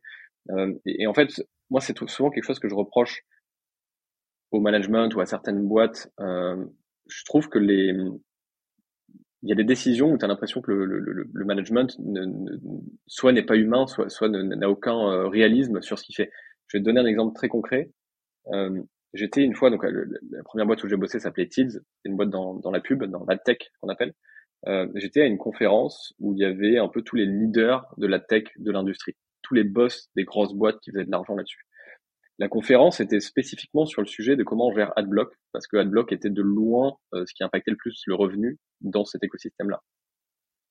Et en fait, je me souviendrai toujours, je crois que c'était le, boss de la boîte, Pierre Chapaz à l'époque, qui était sur scène et qui avait demandé qui dans cette salle utilise AdBlock, levez la main. Et tout le monde a levé la main, sans exception. Et j'avais trouvé ça complètement, enfin, tu vois, en termes d'expérience personnelle de vie, euh, j'avais 22, 23 ans, je me suis dit, waouh, on a vraiment une salle dont le, dont le métier, dont l'industrie, dont l'entreprise dépend entièrement de ne pas utiliser AdBlock, mais eux, du point de vue individuel, l'utilisent tous parce qu'ils détestent la pub en ligne. Quoi. Et, euh, et, voilà, ça pour moi c'est une vraie leçon de vie. Quand tu la vois une fois, tu commences à la voir dans plein de choses justement. Des managers qui vont dire ouais il faut être là à telle heure, etc. Mais eux vont arriver à 11 heures parce qu'ils savent qu'ils bossent mieux euh, de tel ou tel truc. Tu vois. Et, et, et, ne pas appliquer cette logique-là aux autres gens, comme si tu étais un peu dans ton système tout seul, je trouve ça fascinant d'avoir un petit peu d'awareness. Ouais, complètement. Moi d'ailleurs, je me suis toujours euh, astreint à être intraitable euh, sur euh, sur ma discipline et sur l'exemple que je montrais à mes collaborateurs par rapport aux règles que j'érigeais. Et d'ailleurs, là ce coup-ci, on peut faire un parallèle avec la parentalité où il y a plein de parents qui disent qu'il faut pas regarder la télé le soir mais qui la regardent, qu'il faut pas boire d'alcool mais qui en boivent, enfin qui, qui font qui sont dissonants complètement dans le dans ce qu'ils transmettent à leurs enfants vis-à-vis -vis de leur discours par rapport à leurs actions. Et évidemment, pour un enfant qui se construit par l'exemple, il faut, faut pas l'oublier, hein, c'est pas par le dialogue, c'est plutôt par l'exemple et l'observation. D'ailleurs, on le voit bien, euh, avant même de comprendre euh, le langage parlé, euh, ma fille a essayer d'imiter ce que je faisais au quotidien. Donc, si on veut induire de bons comportements chez, chez, chez, nos enfants, eh ben, il faut d'abord s'astreindre à être soi-même exemplaire vis-à-vis de ceci. Mmh. Ouais, dans l'entreprise et dans la vie perso, ouais, je suis d'accord. Ouais. T'es papa? Non. Non, pas encore. Ok, pas encore. C'est pré... c'est en projet? Pas en projet, mais ce sera quelque chose euh, un jour, certainement. Ouais. Je pense que ça fait partie des choses importantes de la vie. Tu, euh, tu disais que tu avais planté une startup. Qu'est-ce que tu as appris de cet échec? Et comment ça t'a aidé à réussir par la suite? Euh... Bon, plein de choses en fait. En réalité, la première boîte que tu fais, c'est celle où vraiment tu, tu, tu euh tout est une montagne. Euh, L'administratif en particulier en France, euh, moi c'est quelque chose que j'avais du coup eu beaucoup de chance. Euh, j'étais complètement épargné par l'admin quand j'étais bras droit de Loïc dans la première boîte, et je m'étais pas rendu compte à quel point euh, c'est un cauchemar. Euh, enfin l'admin, la levée de fonds, le recrutement, tous les aspects dont tu es un peu préservé quand tu es juste un, opérationnel dans une boîte qui est juste là pour faire marcher les choses et entre guillemets tu prends que la partie sympa et fun du taf. Donc d'un coup tu te prends une montagne de choses qui sont pas directement liées à créer ton produit et, euh, et ta boîte et euh, et, euh, et, et, ouais, en fait, tu te dis merde, en fait, je, le, le, boulot de CEO n'est pas que de, malheureusement, n'est pas que créer de la valeur pour la boîte, c'est aussi beaucoup de choses, beaucoup d'à côté. Donc il y a ça, et il y a effectivement le fait que, euh, voilà, plein, plein, plein de choses côté produit. c'est, euh, si tu veux, j'ai pas l'impression d'avoir tiré. Alors, je pense que le plus gros apprentissage, c'est de lancer son produit plus vite, comme on en parlait tout à l'heure. C'est-à-dire que passer six mois ou huit mois à bosser sur un produit, sans avoir bien checké ou parlé à des users s'ils si, si, euh, si, vont en avoir besoin, ça restera toujours une erreur. Et le but, c'est vraiment de compresser euh, le plus possible le, le, le, time to launch. Euh, et d'ailleurs, ça fait partie de, de deux philosophies qu'on a euh, qu'on a aujourd'hui euh, dans la boîte. Parmi les, les valeurs qu'on a, il y, en a deux qui me tiennent particulièrement à, cœur. La première, c'est be wrong fast, c'est-à-dire si on a tort sur une des hypothèses qu'on a pour le business, il faut qu'on le découvre le plus vite possible. Donc, comment on peut avoir tort vite? euh, et la deuxième, c'est vraiment la philosophie de small bets que j'aime beaucoup, qui est euh, au lieu de se dire on va mettre 100 000 euros de budget marketing dans Facebook, euh, dans, dans, dans, les Facebook Ads par exemple, on va mettre 5 000 dans TikTok, 5 000 dans Facebook, 5 000 dans LinkedIn, 5 000 dans des webinars, 5 000 dans tel truc, même des choses auxquelles on n'aurait pas pensé pour notre verticale, et on va vraiment avoir une, vision ultra analytique de ce qui fonctionne et ce qui fonctionne pas. Euh, là par exemple, on est en train, comme je disais, de tourner une pub pour notre, pour notre boîte, c'est un truc qui va nous coûter 4 000 euros. Euh, on maîtrise les coûts à on va voir ce que ça donne si c'est un échec, euh, on le refera plus. Si c'est cool et qu'il y a un peu de viralité et que ça nous amène euh, plus de plus, plus d'attention et plus de viralité, notamment sur Product Hunt, euh, sur le, qui est un site sur lequel on va se lancer début juin, on prend. Donc ouais, je pense que c'est un peu ça les, les, deux les deux aspects que j'ai vraiment appris. C'est un compresser les activités, on va dire qui n'apportent pas directement de la valeur le plus possible, ou en tout cas les déléguer à mort, ne pas avoir peur de les déléguer, parce que c'était un truc dans ma boîte que je, je, je déléguais pas assez. Et les deux autres choses, c'est effectivement small bet et, et be wrong faster. Ouais. Et euh, question corollaire à celle-ci, euh, tu as dirigé le studio Pareto, euh, de, qui, qui euh, une sorte d'incubateur de start-up. Vous avez lancé, je crois, trois, trois projets entrepreneuriaux. Et puis, parallèlement à ça, tu as aidé euh, plein de fondateurs à lever des fonds. Donc, tu as quand même été au contact de beaucoup de chefs d'entreprise dans le milieu des start-up. quels ont été, enfin, quels sont, est-ce que tu vois des, des patterns, des déterminants du succès chez eux? Euh, bah, le plus gros, c'est le biais à l'action, hein, comme tu dis. Hein. Le, plus, gros, c'est d'agir et de se poser les questions. Euh. Après, il y a, y a un, quelqu'un sur Twitter que j'aime bien, qui s'appelle Level Vio, qui est un des, des meilleurs solopreneurs euh, de, de, Twitter. Je crois qu'il fait, avec ses, ses, ses, business solo, il fait plus de 3 millions de, de CA par an tout seul. Euh, il a genre 4 ou 5 boîtes. Et, euh, et, il a fait un thread un peu incendiaire l'autre jour en disant les gens qui vont à des, des events de networking sont des losers, etc. Donc c'était, je pense, délibérément euh, violent, mais je crois que sur le fond, il avait plutôt raison parce qu'il disait en fait, euh, tu as une typologie d'entrepreneurs qui vont euh, dépenser énormément de temps et, et, d'énergie euh, sur des choses qui servent à rien. Euh, alors pas à rien, mais dont la valeur est assez faible. Moi, du coup, le studio s'appelait Pareto, c'est parce que je crois dur comme faire à Pareto, c'est-à-dire qu'en fait, il y a 20% des choses que tu fais qui apportent 80% de la valeur. Et du coup, il y a un type d'entrepreneur qui va aller à tous les événements, qui va avoir acheté toutes les formations de productivité, toutes les formations de management, toutes ces choses-là. Et en fait, du coup, dans une semaine, il aura passé 40 ou 50 heures à, se former sur des sujets un peu abstraits et, et peut-être 10 heures à les appliquer. Et je pense que l'entrepreneur qui passe euh, 50 heures par semaine à appliquer des choses et peut-être 3 ou 4 à, à, améliorer ça et à se former va être toujours meilleur que, que, que, que l'autre. Et ça, c'est la plus grande chose que, que je vois. Euh, et après, bah, sur la levée de fonds, il y a, il y a plein de trucs en particulier. En France, on est très verbeux et on est très exhaustif. Et je pense que c'est très lié à notre à notre culture. vraiment, on a thèse, antithèse, synthèse, on écrit des longs paragraphes, on est verbeux, etc.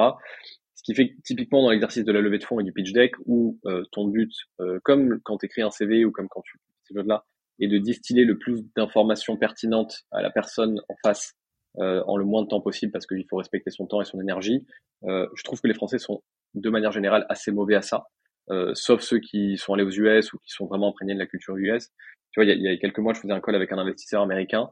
Euh, D'ailleurs, tu le vois souvent à la, à la durée euh, euh, du, du, d'un call qu'on te propose avec les gens. C'est-à-dire que aux États-Unis, alors moi, il y a une époque quand, quand je, je, passais un coup de fil à quelqu'un ou que je prévoyais un call, c'était 45 minutes, on va dire de base. Euh, puis c'est descendu à 30. Euh, les requins, la plupart, c'est 15 euh, minutes.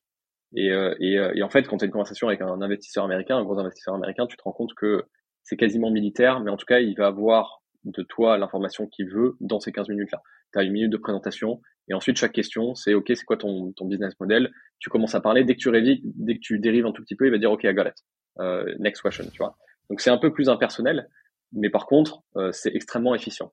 En France, euh, moi, 90% du temps que je, où j'aide un fondateur à refaire son deck, le deck est trop long, trop verbeux. Et d'ailleurs, dans ma masterclass, c'est un des trucs que je répète le plus. Et malgré tout, ils m'envoient quand même leur deck après la, la, masterclass et ils sont quand même encore trop verbeux. Pour dire à quel point à la base ils étaient, ils étaient trop verbeux. Euh, et il y a cette, espèce d'aspect où le, le, français est pas très bon à raconter une histoire. Il veut être, il veut, il veut tout expliquer. Euh, mais il n'est pas très bon à construire, tu vois, un peu de storytelling en disant voilà, euh, de, à toucher l'émotion euh, de, de, la personne en face. Or, dans la levée de fonds comme dans n'importe quel exercice, c'est les émotions qui font décider et pas du tout les éléments cartésiens. On dit souvent d'ailleurs que les investisseurs investissent sur euh, sur des, des, gens et pas sur des sur des projets et, c'est globalement vrai. Donc donc voilà, je pense que c'est ça qui manque dans notre écosystème et du coup ceux qui réussissent sont ceux qui ont compris que le but c'est de raconter une histoire, de toucher les gens, euh, d'exécuter d'abord et, de voir ce qui se passe ensuite. Ouais, bah, cette euh, capacité à raconter des histoires, à embarquer quelqu'un euh, et à toucher ses émotions, elle rejoint tout à fait euh, la, les neurosciences parce que le cerveau, en fait, il prend ses décisions par rapport à une potentialité de satisfaction addictive euh, de plusieurs hormones, la sérotonine, la dopamine, les endorphines, l'ocytocine, ou d'évitement d'une situation aversive, donc la noradrénaline ou le cortisol. Et donc concrètement, si tu arrives, donc la sérotonine par exemple, c'est la ce que je revendique être, qui je suis et ce que je revendique être, tu vois. La dopamine, c'est plutôt l'atteinte d'un objectif, euh, potentiellement gagner de l'argent ou ce genre de choses, tu vois. Et euh, ou la réponse à des besoins physiologiques.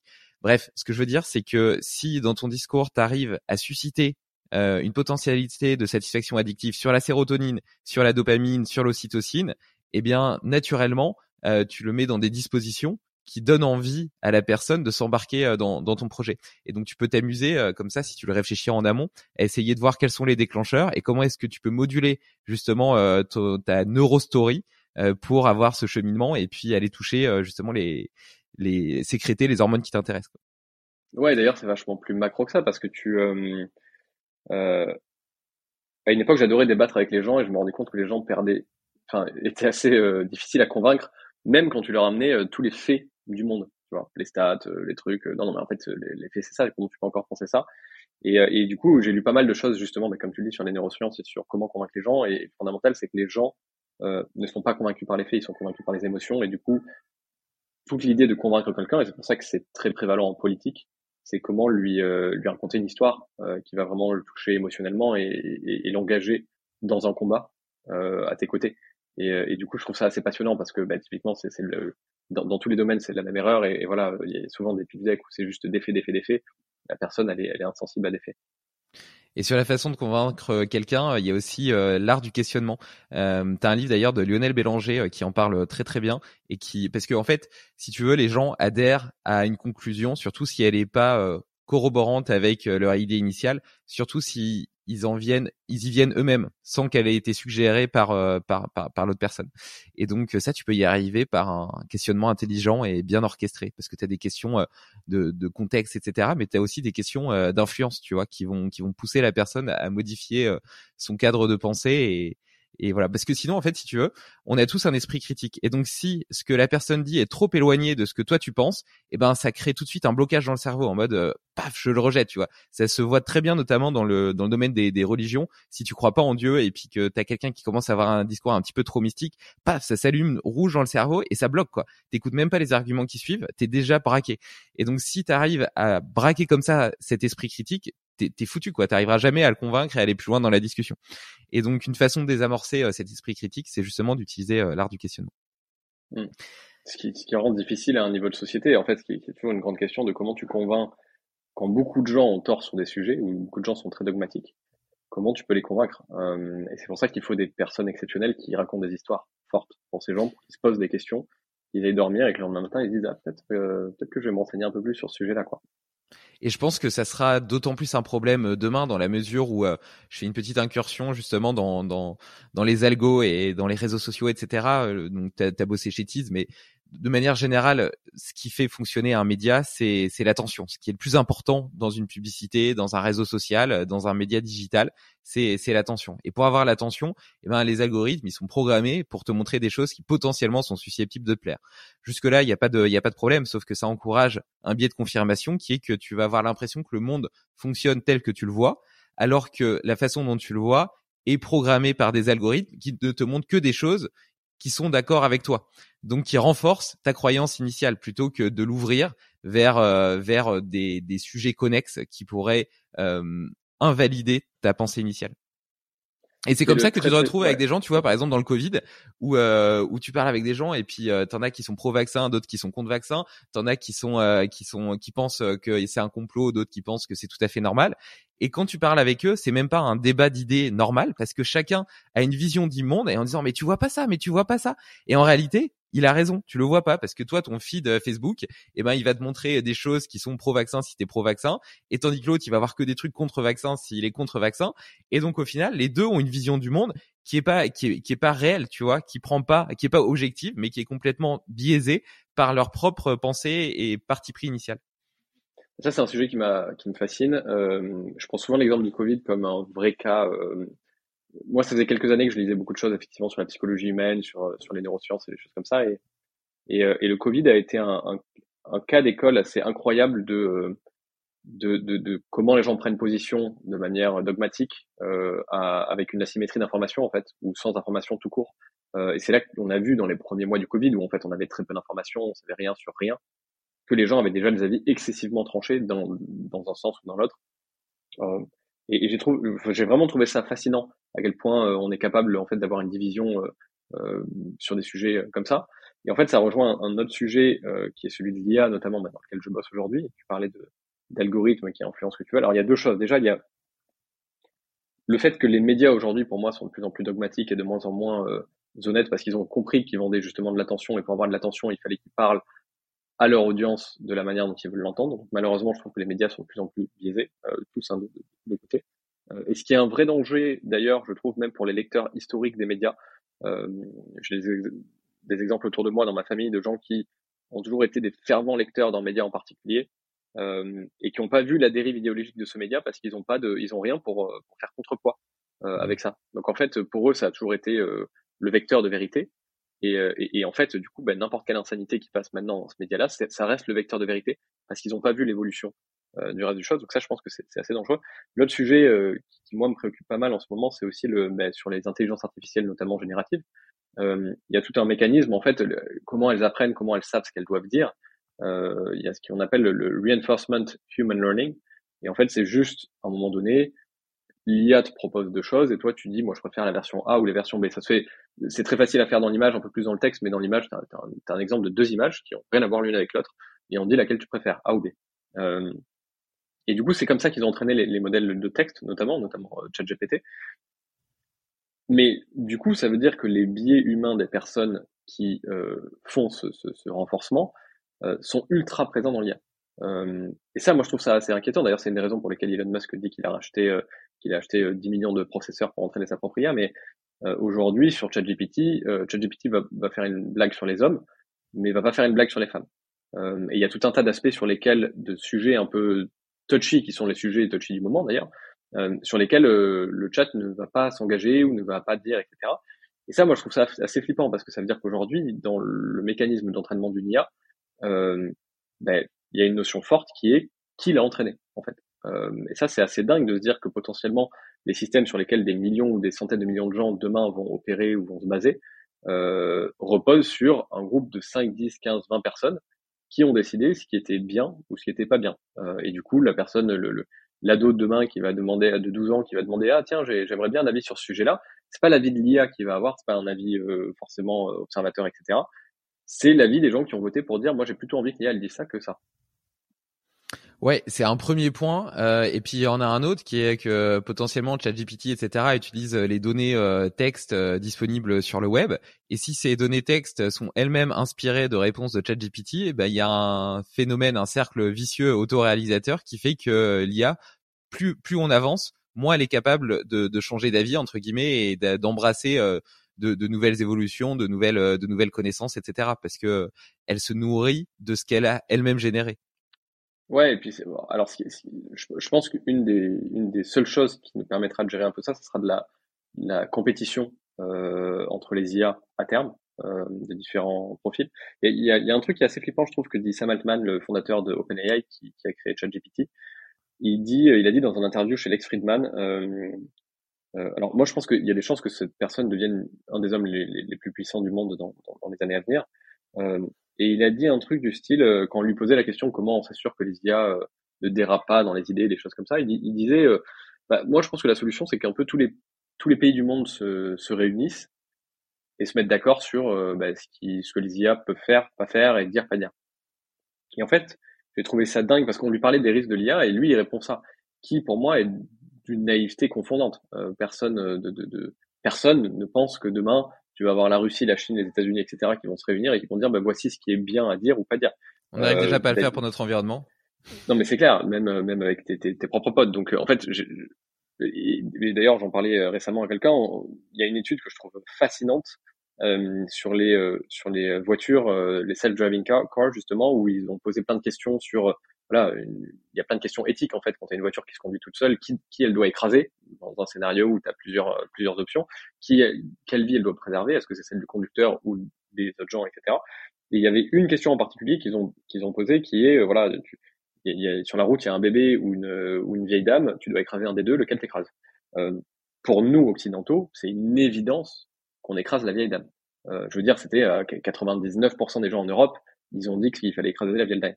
En Asie, c'est l'inverse. En Asie, 99% des gens écrasent le bébé parce qu'ils considèrent que euh, la vieille dame a beaucoup plus de valeur dans la société qu'un bébé qui n'a encore rien fait, etc.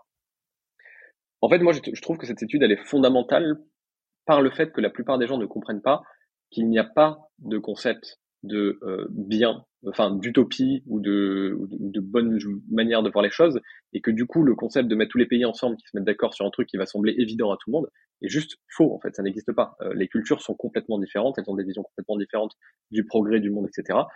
Et on a, une, on a une nécessité absolue à garder pour moi des pays, des États ou des, nations ou des civilisations différentes qui justement sont là pour se pour être en compétition sur certaines mœurs et avoir entre guillemets les, les, les meilleurs, mais comme comme dans la nature, hein, les, meilleurs qui gagnent. Et le jour où on a un seul monde univers, unifié où tout le monde est d'accord, euh, on sera sans doute tous des robots, quoi. Ouais, c'est euh, c'est riche, euh, c'est riche de conséquences. On a mis euh, on a mis les deux pieds dans le plat sur sur sur ces questions des des IA. pour, pour donner un petit élément de contexte, pourquoi est-ce que toi tu t'es intéressé à l'IA Qu'est-ce qui qu'est-ce qui t'a enthousiasmé là-dedans et pourquoi est-ce que tu as décidé de créer une, une nouvelle startup dans le dans le dans le domaine? Puis après on va on va approfondir un petit peu sur ce que ça implique. Écoute, l'IA pour moi c'est un des sujets les plus J'aime bien les sujets existentiels et je pense que c'est sans doute le sujet le plus existentiel de l'homme, de se faire remplacer par une machine. C'est quelque chose qui est préoccupé les, gens depuis des, siècles, euh, des, auteurs de science-fiction, euh, les politiques, l'imagination, euh, euh cette notion un peu. Euh, puis, puis, c'est très lié à des notions divines, c'est-à-dire, tu vois, tu as l'aspect de Deus ex machina, quoi, quelque chose qui est suprême, meilleur que l'homme en tout. historiquement, ça a toujours été un dieu. Euh, si un jour ça devient une machine, ça pose tout un tas de questions. Donc pour moi, c'est une question qui a toujours été fascinante parce que dès que je me plongeais un peu dans les questions de c'est quoi le progrès, euh, j'en venais toujours à euh, En fait, alors voilà, mon roman à la base a été écrit pour répondre à une question, alors en tout cas pour, faire un essai de pensée sur une question que j'avais, qui était c'est quoi le progrès? Parce qu'en fait, je trouve que tout le monde utilise le terme progrès. Euh, c'est une évidence pour eux ce que c'est le progrès, mais quand tu leur demandes ce que c'est le progrès et que tu mets deux, deux personnes en face euh, sur c'est quoi le progrès, en fait, ils sont pas d'accord sur ce que c'est un monde idéal. Euh, je, je, disais récemment l'utopie, euh, l'utopie de l'un et la dystopie de l'autre. Et donc du coup, je trouve que depuis une dizaine d'années, je pense que le mot progrès est revenu euh, très très à la mode à tous les aspects. Tout est du progrès. Et, et, et, euh, et en fait, je, je, voilà, j'ai écrit ce bouquin en me disant, ok, c'est quoi le progrès? C'est quoi un monde où euh, effectivement on a la vision du progrès que certains ont aujourd'hui? Donc par exemple, aujourd'hui, si tu si extrapoles euh, l'idée de, de, de, de, progrès technologique en tout cas, tu peux imaginer qu'on va vivre dans un monde où euh, on n'aura plus de maladies, plus de cancer, etc., euh, où on n'aura plus de problèmes d'énergie, où euh, on aura des voitures volantes, euh, où on aura une app qui en un clic nous trouve la personne qui est parfaite pour nous en termes de caractère, etc. Et donc du coup un monde où finalement il y a assez peu d'adversité. sans doute un monde aussi d'ailleurs où, où, où, les robots, ou en tout cas les intelligences artificielles vont pouvoir faire de l'art mieux que les humains, vont, vont pouvoir par exemple faire de la musique en temps réel pour matcher exactement les émotions que tu as envie d'avoir à un moment donné. Je suis presque sûr qu'on y arrivera un jour. Euh, donc en fait, je à la base, c'était un essai de penser dans ce monde-là où l'homme n'a plus vraiment d'adversité. Euh, c'est quoi le rôle du progrès? Et est-ce que l'humanité fondamentalement est heureuse? Euh, et, et, et, même quels sont les KPI par lesquels tu, tu juges de quelque chose? Moi, c'est quelque chose que, que, que, un débat que j'adore avoir, c'est quand les gens me disent, attends, mais t'imagines si un, jour on vit dans le monde futuristique, tu vois, une voiture volante, machin, plus de cancer, etc. Euh, ça sera trop bien. Et en fait, moi, je repense souvent à un tweet que j'avais lu une fois qui disait, je pense que le niveau de progrès moyen depuis l'histoire de l'humanité est stable. Parce qu'effectivement, euh, euh de bonheur moyen, pardon. Euh, parce que le bonheur est une, est une indication chimique qu'on a dans le cerveau, euh, qui a un, minimum et un maximum. Et en fait, quel que soit le contexte, quasiment, euh, voilà, il y a eu des gens heureux quand euh, tout le monde mourait de la, de la, de la, la famine à, 25 ans. Il y a des gens heureux aujourd'hui. donc en fait, du coup, la question devient, ok, bah, c'est quoi le, le, la, la, nature humaine? Que devient la nature humaine moins en d'adversité? Et est-ce qu'on veut garder certains aspects de notre, notre, nature humaine? Et pour moi, rien n'est gratuit. Donc en fait, ce qui est positif aujourd'hui dans la nature humaine, c'est aussi ce qui est négatif. Le fait qu'on soit capable de faire des symphonies incroyables, c'est aussi sans doute lié au fait qu'on soit capable d'avoir des souffrances. Le fait qu'on soit capable d'avoir de, de, des moments d'euphorie, c'est parce qu'on connaît la souffrance et on sait qu'elle existe. Si on était en euphorie permanente, du coup, l'euphorie ne servirait plus à rien. Donc en fait, voilà, moi j'avais une vraie question fondamentale là-dessus, euh, sur ce que c'est en fait le progrès. Et du coup, ma vision aujourd'hui, c'est un peu que on est dans un monde qui va du primitif, du primate à la machine. Enfin, la timeline de l'humanité, c'est du primate à la machine. Que plus on avance, plus mine de rien, on se rapproche de la machine dans plein d'aspects. Aujourd'hui, voilà, en fait, plus on égalise le monde, de toute façon, plus on va vers des machines. Pour moi, un robot, c'est quelque chose qui est euh, égal et qui est euh, malléable. N'importe quel robot peut faire n'importe quoi euh, et il est programmé pareil. Si demain tout le monde peut faire les mêmes métiers, a les mêmes capacités physiques, les mêmes capacités intellectuelles, euh, etc., euh, a les mêmes revenus, bah, pour moi quelque part on est euh, des robots. On a beaucoup moins d'adversité, mais on a beaucoup moins de richesse dans l'humanité. Et donc en fait, voilà, moi c'est une question fondamentale qui m'obsède depuis toujours. Et donc du coup, moi, après avoir écrit ce bouquin en 2018 et, en voyant les IA l'année dernière, en voyant ChatGPT notamment, je me rends compte d'un coup que effectivement, euh, alors ChatGPT est incroyable à faire plein de choses. Je pense que dans, on en parlera sans doute plus tard, mais dans plein de domaines, ça va, ça va, ça va faire exploser des industries entières, notamment les, les profs. Je pense qu'aujourd'hui, un prof a très très très peu de valeur ajoutée sur sur sur une IA, euh, en tout cas un, un prof moyen. Euh, et aussi, je vois ça euh, sur l'image, notamment. Je me dis, merde, en fait, sur l'image, c'est aussi un sujet. Si nous, euh, ça fait depuis dix ans, tout le monde dit, bon, euh, ok, l'IA va peut-être remplacer des tâches très triviales, je sais pas, automatiser des choses, tu vois, remplir un fichier Excel très chiant, etc. Bon, s'il y a bien deux trucs qui sont safe, c'est les artistes et les développeurs. Et, et GPT-4 sort, et en moins d'un mois, on se rend compte que euh, on est capable de générer des images absolument bluffantes, euh, bientôt des vidéos bluffantes, et qu'en plus les développeurs, et en fait, ChatGPT est capable de coder des choses de manière incroyable. Et d'un coup, les boulots les plus safe, en tout cas les, choses les plus safe, euh, mais qui sont aussi celles qui sont le plus proches de notre nature humaine, euh, ne sont plus aussi safe que ça. Euh, et, et, du coup, pour moi, l'art est un. Ben alors moi, qui adore l'art et qui, qui, adore écrire, euh, ça m'a aussi fait peur, sans doute, euh, en me disant merde, euh, oui, sans doute que dans, dans 4-5 ans, l'IA sera capable d'écrire un bouquin meilleur que le mien. Et du coup, moi, je vais faire quoi? Euh, et ce qui pose la question de même pourquoi on fait de l'art? Est-ce qu'on le fait pour nous-mêmes? Parce que c'est intéressant ou pour être partagé avec d'autres gens Est-ce que Picasso, si personne n'avait jamais vu un Picasso, aurait fait du Picasso? Tu vois?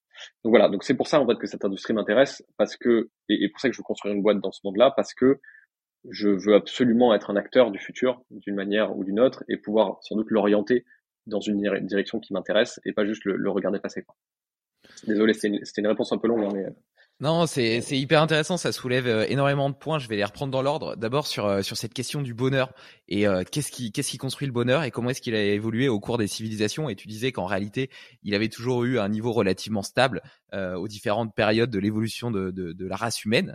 et je suis plutôt d'accord avec toi. Le, bonheur, c'est une homéostasie. Tu vois, c'est c'est pareil que cette fameuse cette, ces, fameuses courbes dont on parlait dont on parlait plus d'eau. C'est une sinuosidale.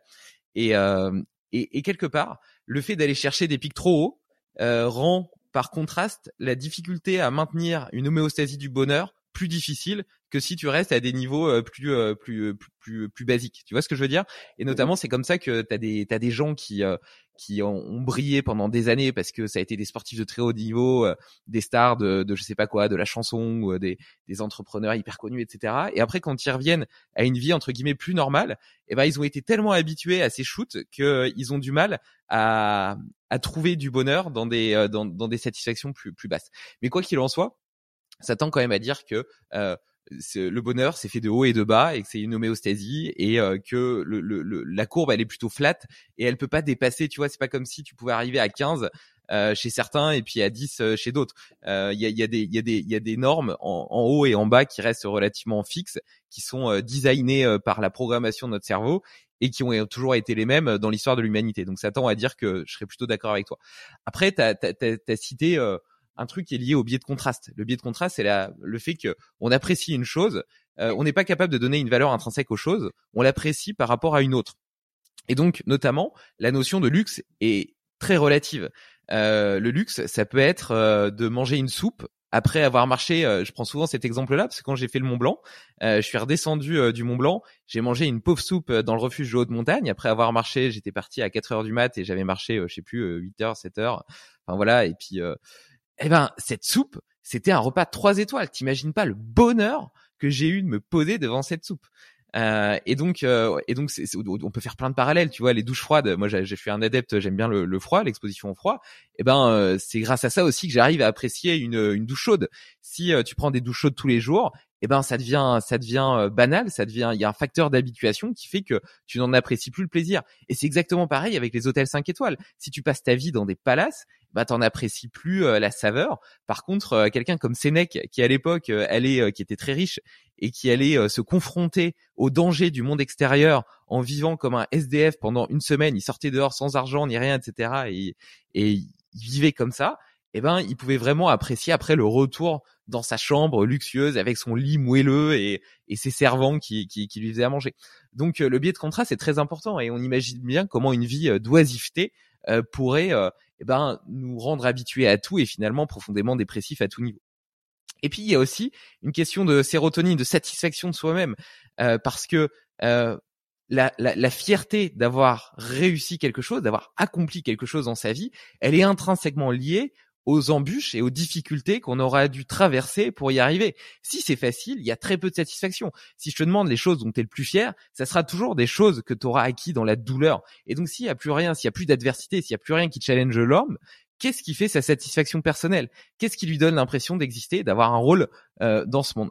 Et le dernier point que j'aimerais mettre en œuvre, c'est euh, il est lié au mouvement. Qu'est-ce qui met en mouvement les gens? Eh ben, c'est la frustration c'est justement le fait de pas être satisfait pleinement de son état initial qui te pousse vers l'extérieur et qui te donne l'énergie et l'envie d'aller obtenir ce qui te manque.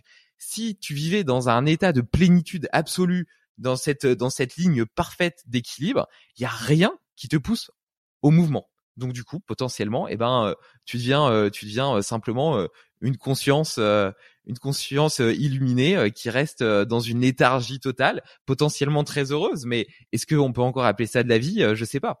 Après, pour autant, je pense que tu l'as bien dit. Tu, tu, vois, on, peut se demander si nos vies modernes sont adaptées à notre génome, etc. Tu vois, il y a plein de choses dans, dans notre façon de vivre qui, est, qui sont métaboliquement insultantes. Tu as parlé de sport, on peut parler du soleil, on peut parler de la façon dont on mange aujourd'hui. Il n'y a pas grand-chose qui correspond à la façon dont le corps, dont, le, dont notre ADN a été designé. Euh, pourtant, la nature est hyper bien faite, mais notre société a évolué tellement vite qu'elle est quotidiennement métaboliquement insultante.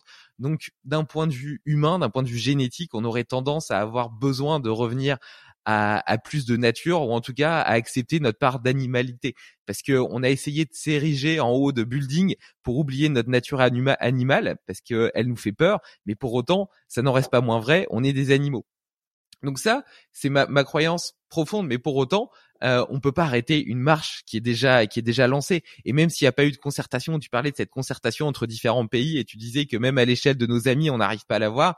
Eh ben, il n'y a pas eu de concertation de l'humanité, du sens dans lequel on allait. Le fait est qu'on est intrinsèquement curieux et que on a envie de découverte. On est des explorateurs, des explorateurs du monde, des explorateurs du potentiel humain, des explorateurs de la technologie, de la physique, de la galaxie peut-être un jour. Et d'ailleurs, l'intelligence artificielle, la fusion avec la machine pourrait être euh, ce saint graal qui nous permettrait euh, d'essaimer à partir de, enfin, et d'essaimer dans tout l'univers. Parce que je pense que profondément que le corps humain, il est intrinsèquement lié à la Terre et qui pourrait pas vivre de façon euh, décente, en tout cas une vie qualitative euh, sur Mars ou sur une exoplanète qu'on aurait trouvé euh, très très loin.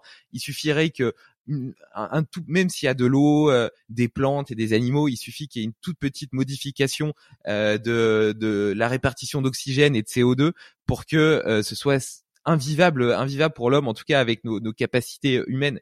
Et donc vivre toute sa vie dans des scaphandres, c'est pas, c'est pas, c'est pas une pleine expression de, de du bonheur à mon avis. Euh, donc je pense pas qu'on soit fait pour euh, pour essaimer à partir de l'univers avec notre corps, notre enveloppe charnelle, sans même parler euh, du temps que ces, ces trajets euh, interstellaires prendraient et, euh, et, des difficultés que ça pourrait euh, que ça pourrait amener. Par contre, à partir du moment où on fusionne avec la machine et donc à ce moment-là, on, arrive peut-être même à une conscience universelle. Tu vois, si chaque euh, si chaque humain fusionne avec une espèce de avec quelque chose qui est plus lié à un corps, et eh ben au final on ne devient plus qu'un. Tu vois, c'est une espèce de fusion globale de l'humanité dans une seule intelligence collective artificielle, ben elle, elle peut euh, partir à la conquête de l'univers, se développer partout et peut-être même lui donner un sens parce qu'intrinsèquement l'univers n'a pas de sens. Tu vois, c'est simplement euh, euh, des cailloux, du vide, etc. Et puis des atomes. Et, là quelque part, eh ben on, insufflerait cette, cette intelligence dans chaque parcelle de ce monde infini. Ouais, c'est effectivement le, concept de la noosphère. Il y a, il y a un bouquin d'Asimov où où il arrive sur une planète comme ça qui s'appelle Gaïa justement. il y a les organismes de la planète qui sont, liés. Euh, ouais, je, suis d'accord. En fait, c'est toujours la question de qu'est-ce qu'on est prêt à sacrifier de notre humanité euh, et en échange de quoi. Et effectivement, le, alors il y a, y a, un take que, que j'aime beaucoup d'Elon Musk où en fait il, raconte qu'il était obsédé par la question de, du sens, euh, qu'est-ce qu'on fait là, pourquoi on vit, etc. Il a vachement buté là-dessus et au final, en lisant, je crois le, le, le bouquin qui s'appelle euh, euh des voyageurs, euh, alors je sais plus le, bouquin dont, dont, la réponse est, est 42 euh, le guide du voyageur, voyageur intergalactique, pardon, euh, il s'est rendu compte que, en fait, l'idée c'était peut-être pas de trouver les réponses, mais de trouver les bonnes questions à poser. Euh, et sans doute que le progrès de l'humanité, l'objectif est de trouver les bonnes questions à poser euh, pour arriver peut-être à une réponse un jour. Donc, donc j'aime bien, j'aime beaucoup l'idée effectivement, et je pense que d'accord, les gens, se, on va jamais se mettre d'accord et, on, est, on est curieux et le, progrès va toujours nous mener, on va toujours être amené à développer plus de choses et de technologies. C'est pour ça que je pense que l'IA est inarrêtable c'est une pure utopie de la part des artistes, etc., des, gens de dire qu'il faut l'interdire. Si, si on l'interdit pas, quelqu'un euh, quelqu'un euh, la, la, développera. Donc, donc enfin, si on interdit, quelqu'un la développera. Donc en fait, on, ça, ça mènera à rien. Euh, mais, euh, mais du coup, effectivement, il y a toujours une question de voilà les 10, 20, 30 prochaines années, comment on va naviguer ça, comment on navigue la technologie, les questions de sens et de l'humanité, comment dans comment nous, on se fait une raison de peut-être être dépassé par la machine, même sur des sujets intellectuels. L'IA d'aujourd'hui euh, nous, montre un aspect de nous qu'on ne connaissait pas avant, parce que jusqu'à présent, la technologie a toujours euh, permis d'automatiser des choses physiques, on va dire, mais elle n'a jamais dépassé notre intellect. Elle n'a jamais été plus intelligente que nous. Et donc, du coup, euh, on s'est toujours dit bon voilà, on sera, ça, ça, nous construira des voitures plus vite ou des choses plus sympas, etc. Mais on s'est jamais dit ah peut-être que je vais être en compétition avec la machine parce qu'elle va écrire des meilleures symphonies que moi. Euh, ça, ça a toujours été un, une zone un peu, on va dire, protégée de la conscience humaine ou du sens humain où on s'est toujours dit euh, bon, l'IA va être un objet à notre service, mais elle va pas être notre supérieur. Et, et je pense que c'est ce virage-là, même si dans le fond, je suis plutôt d'accord avec toi que euh, notamment pour le voyage interstellaire, et on parlait ouais, des accélérations des conditions de voyage dans un vaisseau, etc. Euh, c'est quasiment impossible pour un corps humain de, de, de, de visiter des, des, endroits euh, éloignés avec l'accélération que, tu as dans un vaisseau spatial. Alors que finalement, dans une clé USB, c'est tout à fait possible. mais effectivement, je pense que ça veut dire que l'humanité va naviguer dans une période, et à mon avis, dans laquelle on va arriver assez vite, de 10, 20 à 30 ans, dans laquelle les questions de sens vont être assez prévalentes, les questions d'à quel point on doit euh, progresser dans quel domaine vont être assez prévalentes. Et, et je pense qu'il faut qu'on soit prêt. Euh, alors je sais pas si, si, on sera prêt, mais en tout cas je pense que c'est des questions qu'il faut vraiment qu'on se pose à un niveau plus global, parce qu'aujourd'hui, euh, j'avais fait un post et je me suis fait un peu allumer, mais, euh, mais, en même temps c'est normal, je sais que ça va être clivant, mais en, disant euh, les gens manifestent pour les retraites, mais en réalité, euh, en tout cas les gens de notre génération, même les plus jeunes, de 20 ans, euh, on sait pas le monde dans 45, 45 ans à quoi il va ressembler c'est très très possible que les retraites, le, concept de retraite n'existe même pas à ce moment-là. Enfin, il y a tellement de variables qui peuvent, se passer dans les 40 prochaines années que peut-être qu'il faut plus se préoccuper sur voilà comment on, utilise, on développe ces nouvelles technologies, on les démocratise, que sur ce type de débat. J'en profite pour faire une parenthèse euh, sur euh, sur les retraites parce que euh, moi, moi je suis de toute façon de base opposé au concept. j'ai j'ai la sensation que partir à la retraite c'est une petite mort et que toutes les personnes que je vois autour de moi qui le font et qui se disent ah bah ça y est j'ai gagné le droit de me reposer dépérissent parce que si tu donnes pas une raison au corps et à l'esprit de continuer à être challengé justement à avoir des défis à relever et à avoir des choses à faire et eh ben tu vois dans la nature de toute façon tout ce que tu utilises pas tu le perds. Bah si tu utilises plus ton corps et ton esprit tu les perds et, et, je pense que ça traduit une vision de nos sociétés où les vieux servent plus à rien alors que c'est pas celle que je partage et je pense qu'au contraire tu vois tel que tu le partager avec euh, cette vieille femme euh, chinoise qu'on n'aurait pas écrasée parce qu'elle a de la valeur. Je pense que par les connaissances, l'expérience qu'ils ont accumulées au cours de leur vie, ils ont un pouvoir et un devoir de transmission qui devrait être mieux valorisé. Donc euh, moi j'espère travailler jusqu'à la fin de mes jours et je prends toujours euh, cet exemple de Clint Eastwood et donc je suis désolé pour mes auditeurs qui l'ont entendu souvent mais qui à 91 ans euh, tournait un film parce que c'était sa passion. Et, et, je pense que le concept de retraite et si les gens ils sont si attachés c'est parce que au cours de leur vie ils ont probablement suivi un chemin et travaillé dans un boulot qui au final les épanouissait pas totalement. Et donc ça recoupe un petit peu à ce qu'on disait plus tôt. Je pense qu'il est vital d'oser suivre euh, suivre la voie qui nous fait vibrer, euh, être curieux, accepter de changer et de que la vie est faite de chapitres, que la vie est un chemin et pas une ligne droite dans laquelle on doit foncer tête baissée pour enfin avoir gagné le droit de se reposer, de passer nos journées sur un canapé devant la télé. Quoi. Donc ça c'était une, petite parenthèse, euh, D'ailleurs sur, la culture sur la culture américaine parce que moi je suis moitié américain, les, les, Américains, la plupart de ma famille aux États-Unis, y compris mes, mes, mes, oncles et tantes qui ont 70 ans passés, continuent à bosser. Euh, il y en a un qui est charpentier, des gens, etc. Et, il voit beaucoup de noblesse et de fierté là-dedans, d'autant plus que ça apporte mine de rien un tissu euh, social. Tu vois tes collègues, euh, tu, te construis dans quelque chose, etc. alors effectivement, je pense que le plus gros bif aujourd'hui que certaines personnes ont avec les retraites, c'est ben voilà, si tu as été éboueur toute ta vie ou femme de ménage toute ta vie, ben, et que tu haïssais ton job, euh, tu as envie de faire n'importe quoi d'autre, même si c'est rester chez toi à regarder la télé. Euh, et du coup, l'avantage des, technologies. Et d'ailleurs, ce que je trouve qu'il y a toujours euh, quelque chose qui est très contradictoire qu'on entend par certains, certains, certaines personnalités politiques ou certaines personnes, qui en même temps te disent euh, oui, on a des boulots pénibles, etc. Euh, c'est hyper chiant. Et en même temps, dès que tu as une technologie qui arrive pour peut-être faire disparaître ces boulots pénibles euh, et, et, réorienter les gens sur d'autres choses, on a des euh, oui, mais ça détruit des jobs, etc. je trouve qu'il y a une espèce d'hypocrisie énorme de euh, il y, a, y, a, plein de boulots insupportables euh, c'est dingue que l'homme travaille encore. Et en même temps dès que tu arrives avec une technologie en disant ah bah, peut-être que ce travail là qui est très pénible la technologie va le gérer. Ah ouais mais non ça détruit des jobs c'est un enfer. Euh, et je pense que sur ça il faut il faut voilà il faut, faut, se faire une raison et il faut trouver quelque chose. Et, et j'ai bon espoir que effectivement dans quelques décennies euh, la plupart des boulots qui resteront à faire ne seront plus que des boulots passion et pas des boulots pénibles.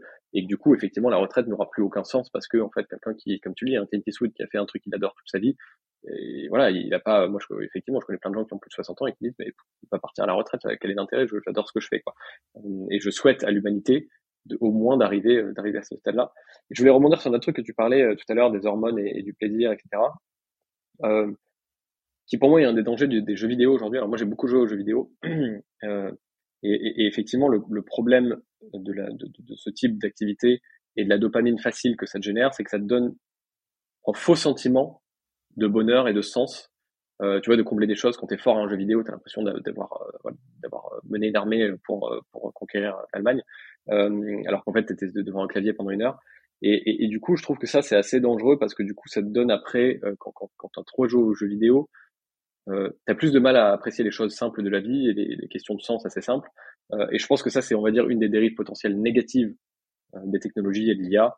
Euh, moi, je suis à peu près certain que le métavers va revenir en force un jour parce qu'aujourd'hui, il n'y a pas le hardware, il n'y a pas, y a pas le nécessaire pour que les gens s'immergent dans des mondes virtuels pendant des heures. Et je suis sûr que si un jour ces, ces mondes virtuels sont bien faits et que le matériel physique que tu as besoin pour y aller est très simple, peu coûteux euh, et pas désagréable à porter pendant des heures, c'est inévitable que certaines personnes vont aller chercher de la dopamine gratuite euh, et, et, les hormones gratuites dans, dans ces choses-là à l'infini. D'autant plus si on est dans un monde où, euh, où, où l'IA a automatisé la plupart des tâches et que du coup, il y a vachement moins d'enjeux. Euh, voilà. Et, du coup, je pense que il y a des choses qui sont vachement positives, mais il y a ces risques-là, mine de rien, qui sont euh, bah, le, le, le, fameux scénario du film, je sais pas si tu l'as vu, Ready Player One, où à la fin de la journée, euh, les gens vivent dans des, dans, des bidonvilles, mais par contre, ils ont un casque et dans le jeu, ils sont, ils sont tous euh, ultra puissants et, et, en fait, tous les enjeux qu'ils ont dans leur vie sont liés entièrement aux quêtes qu'ils ont dans le jeu vidéo. Quoi. Ouais, bah en fait, ce, ce problème-là, euh, tu, le citais avec la dopamine et les jeux vidéo, mais tu l'as aussi avec euh, l'ocytocine et les réseaux sociaux. C'est-à-dire l'ocytocine, c'est l'hormone du lien social, de, la relation humaine, de la relation à l'autre, qui est d'ailleurs une véritable nourriture. Aujourd'hui, on montre, euh, il y, y, a des études qui montrent que le manque de liens sociaux était semblable pour le pour le corps en termes de stress à un jeûne donc euh, un jeûne prolongé. Et donc potentiellement, comme je l'ai dit tout à l'heure, euh, c'est la frustration qui nous met en mouvement. Et donc si potentiellement tu arrives à sécréter de l'ocytocine avec des amis virtuels sur Facebook, eh ben cette frustration diminue. Donc ce qui devrait te mettre en mouvement et te pousser vers l'extérieur, à rencontrer des gens et à tisser de vrais liens avec des personnes physiques, euh, est beaucoup moins saillant et, euh, et, donc te pousse à rester chez toi derrière ton ordinateur. Alors qu'évidemment, en termes de, de, cascade biochimique, de satisfaction de la vie, etc., ça a quand même rien à voir d'avoir des amis virtuels sur Facebook que de partager une conversation stimulante avec quelqu'un à un café. Donc, euh, et, et, et, on en revient un petit peu à ce que je disais tout à l'heure. Euh, donc, euh, dans la nature, tout ce que tu utilises pas, tu le perds. Euh, qu'est-ce qui reste de nous si euh, on passe nos journées dans un monde virtuel sans utiliser notre corps, assis chez nous dans un bidonville comme dans, dans, Ready Player One dont tu parlais? Voilà, tu vois, il y, y, a cette étude encore chez des comment dire des taxis londoniens qui donc c'est juste pour montrer comment le, corps s'adapte au contexte et parce que je trouve ça toujours fascinant de voir euh, cette expression d'épigénétique. Euh, donc euh, ils étaient obligés de connaître un tas de routes parce qu'ils étaient taxis londoniens et donc c'est un c'est un grouillère, il y a plein de routes possibles, etc. Et donc ils étaient obligés de connaître tous les chemins dans leur tête. Donc euh, l'hippocampe était hypertrophié. Ils avaient une zone dans le cerveau qui était qui était hypertrophiée, donc qui était beaucoup plus grosse que que la normale. Et une fois de retour à la retraite, lorsqu'ils ont plus besoin de maintenir ces connaissances-là euh, et cette connaissance de la ville, eh bien, euh, leur hippocampe euh, a, a, retrouvé une taille normale. Rien de dramatique dans leur cas, mais ça montre bien comment est-ce que le cerveau se design et se réorganise, et c'est ce qu'on appelle la plasticité cérébrale, euh, en fonction euh, des besoins et des sollicitations. Et dans le même sens, euh, tu vois, par rapport au sport, on le voit bien, tu vois, quelqu'un qui, qui ferait du sport, tu as l'air d'être assez sportif, eh ben, tu as, des, des muscles toniques, des articulations en bonne santé qui sont, qui sont bien irriguées avec de la synovie, etc. Et puis, pour autant, si tu restes alité six mois, ben, tu vas ressortir avec des os fragiles, des muscles tout faibles, des douleurs articulaires partout, une mobilité euh, euh, quasiment inexistante. Enfin, voilà, le, le, corps se dégrade euh, s'il si, si, n'est pas utilisé. Donc le corps, y compris le cerveau. Donc qu'est-ce qui reste de, de, notre outil? Parce que mine de rien, c'est super entre guillemets d'avoir plein de temps pour s'échapper dans un monde virtuel. Mais combien de temps est-ce qu'on pourra le faire? Si derrière on n'est pas capable d'utiliser ce pourquoi notre corps a été designé Ouais, d'ailleurs, j'ai, j'ai, je fais une parenthèse parce que j'ai, vu un truc l'autre jour. J'ai, tweeté hier. J'ai appris qu'en Corée, aux intersections, il y avait des, en fait, les, feux de, signalisation, ils sont aussi projetés sur le sol, rouge, vert. Et, et, en fait, ils expliquaient que c'était le cas parce que les gens levaient tellement pas la tête de leur téléphone qu'ils avaient besoin d'avoir des feux par terre pour savoir quand le feu était rouge et, euh, et, et, du coup, euh, ben, en fait, tu as un espèce de phénomène qui se renforce, qui fait que du coup, ils ont plus du tout besoin de lever la tête. Et du coup, les gens peuvent littéralement aller partout dans la ville euh, sur leur téléphone, la tête baissée. Et ça, euh, alors je pense que là, c'est un, un, épiphénomène je trouve que c'est quand même super édifiant, quoi. Euh, quand tu as des villes entières qui installent des dispositifs pour que les gens puissent continuer à regarder leur téléphone, même quand ils circulent en ville. Euh, voilà, il y a des aspects un peu dystopiques. Enfin, c'est-à-dire que je pense que quelqu'un aurait écrit ça il y a 30 ans dans un bouquin euh, de science-fiction, tout le monde aurait dit non mais voilà, t'exagères, c'est impossible, c'est ridicule, tu vois, l'humanité va pas en arriver là. Donc en fait, ouais, je, je pense que sur ces aspects-là, euh, il faut quand même qu'on fasse gaffe. Et alors je vais, je vais pondérer, pondérer ça par, euh, par, par quelque chose qui me donne espoir. Euh, c'est que euh, il y a pas si longtemps, j'étais à Montpellier d'ailleurs, euh, voir, pour voir ma famille, parce qu'elle vient de là-bas. Et je suis allé dans une salle de sport à Montpellier, euh, une salle de muscu, et en fait, j'ai halluciné du public qu'il y avait dans cette salle. C'est-à-dire que moi, je crois que j'étais, euh, quand j'avais 20 ans, j'étais allé peut-être une fois dans une salle. Alors déjà, il y avait beaucoup moins de salles de sport. Il y en avait une, et en fait, voilà, tous les gens qui y avaient, c'était des gens ultra bodybuildés, avec des miroirs de partout, des débardeurs, etc. Euh, je m'étais pas senti, tu vois, dans un environnement hyper friendly à l'époque, parce que j'étais vraiment tout sec. Et, et là, je suis allé dans une salle de muscu un dimanche matin à 9h, euh, immense, et il y avait euh, énormément de gens, euh, autant de garçons que de filles, hyper fit, ça bossait, ça se partageait des tips, ça faisait des trucs, etc. Et en fait, je me suis dit, il y a des bons aspects quand même, mine de rien, aux réseaux sociaux et à ces, ces choses-là qui font qu'aujourd'hui, on a quand même une culture du sport qui est ultra démocratisée chez les jeunes, en tout cas chez une partie des jeunes, et, euh, et, et, du coup, voilà, il y a moyen de leverage. Ce que je veux dire, c'est qu'il y a moyen de leverage ces aspects-là. Tu as, d'un côté du spectre euh, les, les, euh, les feux euh, sur le sol en Corée hmm. pour que les gens aient la tête baissée. Et de l'autre côté du spectre et de l'Instagram, etc., c'est que les gens, finalement, ils vont suivre des Instagrammeurs qui vont leur donner plein de conseils, ou, ou, des YouTubeurs, d'ailleurs, auxquels on n'avait pas accès, nous, quand on était jeunes, et qui vont leur expliquer plein de trucs, etc., et qui vont se motiver à aller au, sport, auto-apprendre des choses, et rencontrer des communautés là-dedans. et voilà, donc du coup, je trouve qu'il y a aussi des, des, bons moyens de leverage ça. Il faut juste arriver à bien leverage ce truc. Non, je suis d'accord avec toi. Et d'ailleurs, euh, tu vois, j'en reviens à cette histoire de, on est la moyenne des cinq personnes qu'on côtoie le plus. En fait, on est la moyenne de notre environnement, de ce qu'on fait. Tu vois, euh, qui, ce qui nous définit, c'est euh, notre travail, notre sport, ce qu'on regarde aux informations, ce qu'on écoute à la radio, les podcasts qu'on écoute, les Instagrammeurs qu'on suit, etc. Et donc, clairement, tous ces gens-là ont un pouvoir d'influence positif comme négatif selon selon les personnes qu'on suit. Mais après, est-ce que ça cristallise pas aussi deux visions du monde, tu vois? Ceux qui vont avoir la vision du monde, ben un peu plus euh, tourné vers le vers le corps, tu vois, vers euh, vers la façon dont on est censé fonctionner en tant qu'animal humain, et ceux à l'inverse qui embrassent pleinement la technologie, le post-humanisme, et puis euh, et puis qui vont complètement s'isoler dans dans le dans le métaverse, et et donc avoir presque deux sociétés qui cohabitent et qui ont une vision du monde qui est irréconciliable. Ça, c'est le grand danger pour moi des, de notre civilisation aujourd'hui. Alors, moi, j'ai une, quand même une, certitude, c'est que la, la, la, civilisation, on va dire, occidentale a passé son pic et qu'elle qu'elle est lentement en train d'aller sur la descente. Euh, ça, se vérifie d'un point de vue démographique d'ailleurs. Ouais, et puis ça se. Alors il y a, y a Ray Dalio encore une fois qui a écrit un excellent bouquin là-dessus. Euh, c'est pas du tout quelqu'un d'alarmiste, etc. C'est quelqu'un de très posé qui prend tous les faits, etc. Qui se plonge dans l'histoire pour montrer le truc. C'est extrêmement bien étayé.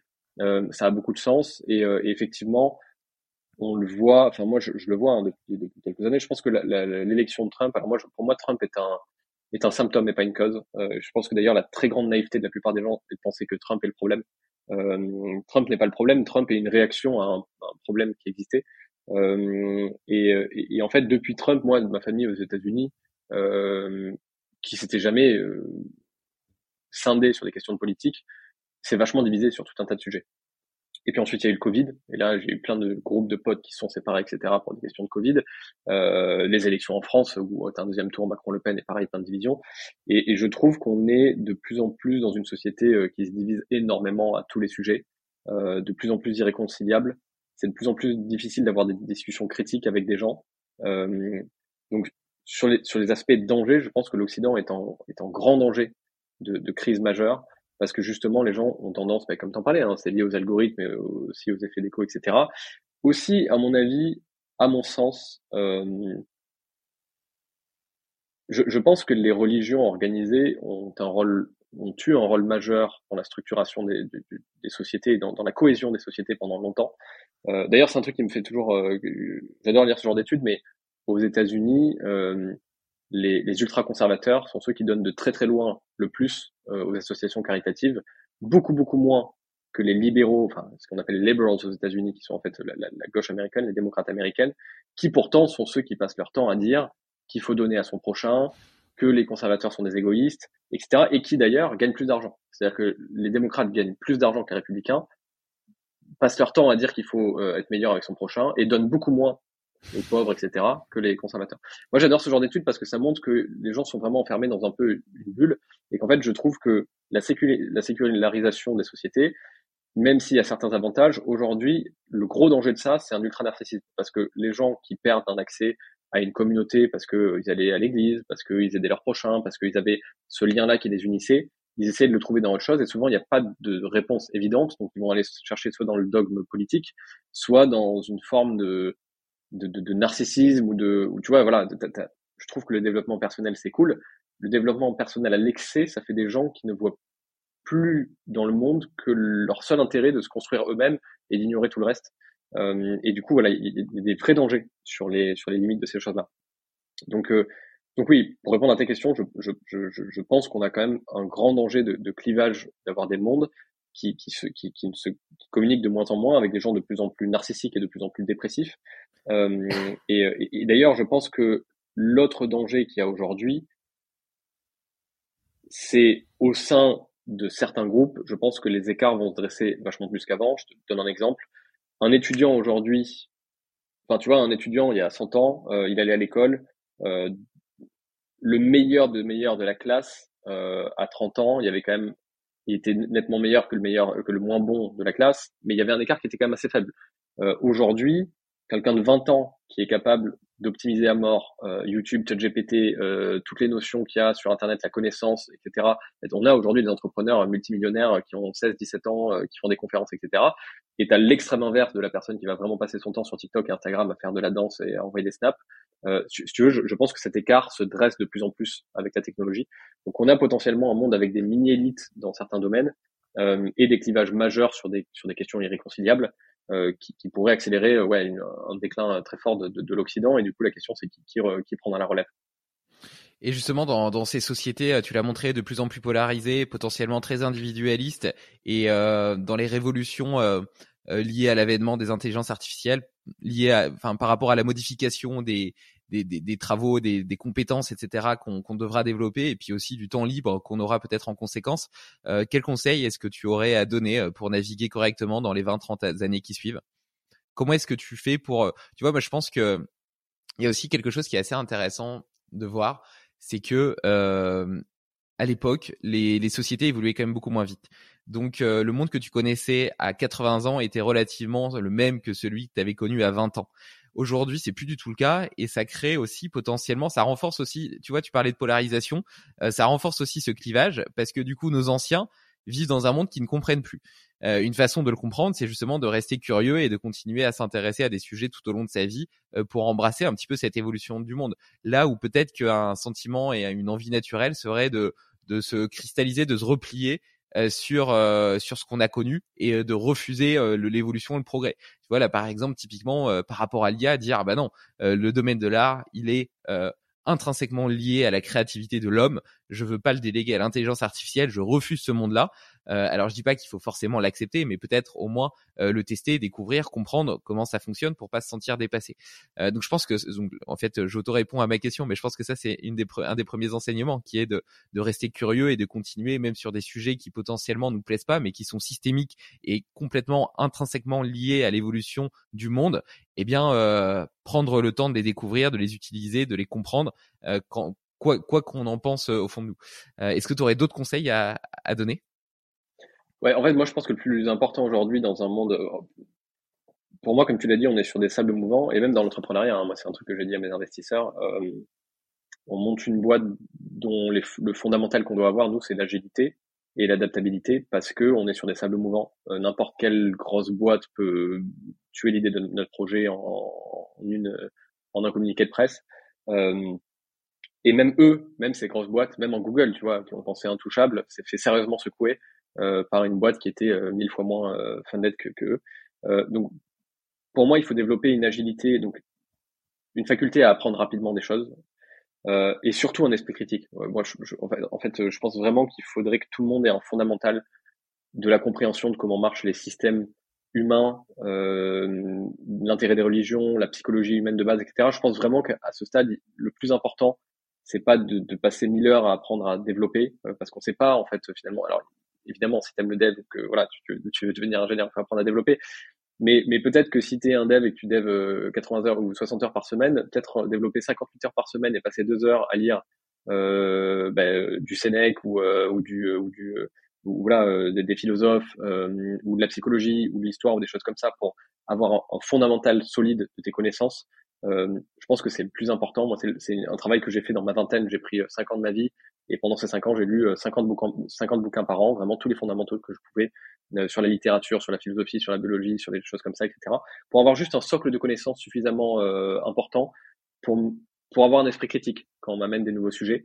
Euh, et ça, je pense vraiment que tout le monde devrait le faire parce que euh, la plupart du temps, quand je vois des gens qui, qui ont des idées euh, absolument folles ou, ou des concepts, c'est parce que juste ils n'ont pas le, le, le, le, nécessaire, le fondamental, le, matériel pour avoir un esprit critique fondamental sur leur idée.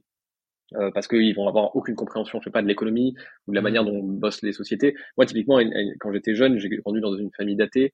Euh, j'étais, euh, j'étais très athée. J'avais pas d'environnement religieux, de, de, personnes religieuses intéressantes dans mon entourage. Donc en fait, j'ai grandi en me disant voilà, la religion c'est de la merde, c'est un truc a fait des guerres, etc. C'est que dans ma vingtaine où j'ai commencé à me dire bon, je vais me poser un peu sur les fondamentaux, lire la Bible, essayer de comprendre les, concepts, les sociétés, comment les sociétés sont construites, etc. Que je me suis dit ah, mais en fait la, la, religion est un outil indispensable à la construction de n'importe quelle société. Et c'est sans doute une des raisons pour lesquelles notre société est, euh, est en déclin aujourd'hui. Euh, mais ça, il a fallu que je fasse ce travail moi-même. Euh, et du coup, aujourd'hui, on a la chance bah, d'avoir des mentors ou des gens sur euh, qui peuvent nous expliquer ça euh, sur YouTube. Donc, j'invite tout le monde à un faire le travail d'aller de sortir de leur zone de confort dans les sujets d'intérêt, d'aller euh, écouter des choses sur plein plein de sujets différents. Et l'autre truc pour moi qui est indispensable aujourd'hui, c'est euh, il faut lire des médias euh, qui ne correspondent pas à nos idées. Ça, je pense que c'est sans doute si, si, tout le monde faisait ça, à mon avis, on serait on serait beaucoup beaucoup mieux. Moi, voilà, qui ai grandi dans un milieu très très très à gauche, euh, New York Times euh, aux États-Unis tout le temps, tout le temps, tout le temps. Et puis un jour, je me suis dit bon, je sais pas, des fois j'ai l'impression qu'il y a des trucs quand même un peu bizarres dans le New York Times. Je vais, je vais faire le travail. Je vais aller sur Fox News autant que je vais, enfin, je vais regarder des médias de droite américaine autant que je regarde des médias de gauche. Et en fait, bien sûr que Fox News sort des insanités tout le temps. Mais par contre, il y avait plein d'informations qu'il donnait que je ne trouvais pas dans le New York Times. Euh, et je me suis rendu compte, ah, mais en fait, peut-être que mon travail, c'est justement de faire une moyenne des deux. Mais au moins, j'ai toutes les informations que je veux pour me forger une idée. Alors des fois elles vont être Team New York Times, des fois elles vont être Team Fox News, mais au moins mon idée va être fondée sur le fait que j'ai euh, voilà tout, le corpus d'informations qu'il me faut. Et je pense que les gens devraient faire pareil en France. Euh, si tu es un grand lecteur de Libération, lis le Figaro de temps en temps, mais lis-le dans, dans, dans, le sens où essaie de comprendre vraiment euh, fondamentalement ce qu'il a écrit. Et de la même manière, si tu es un grand lecteur du Figaro, lis Libération un peu pour essayer de comprendre euh, ce que ça raconte, quels sont les enjeux de ces gens-là, et, etc. Et, et, je pense que ça, c'est un des fondamentaux. Il faut que les gens se confrontent à des idées qui ne sont euh, pas les leurs.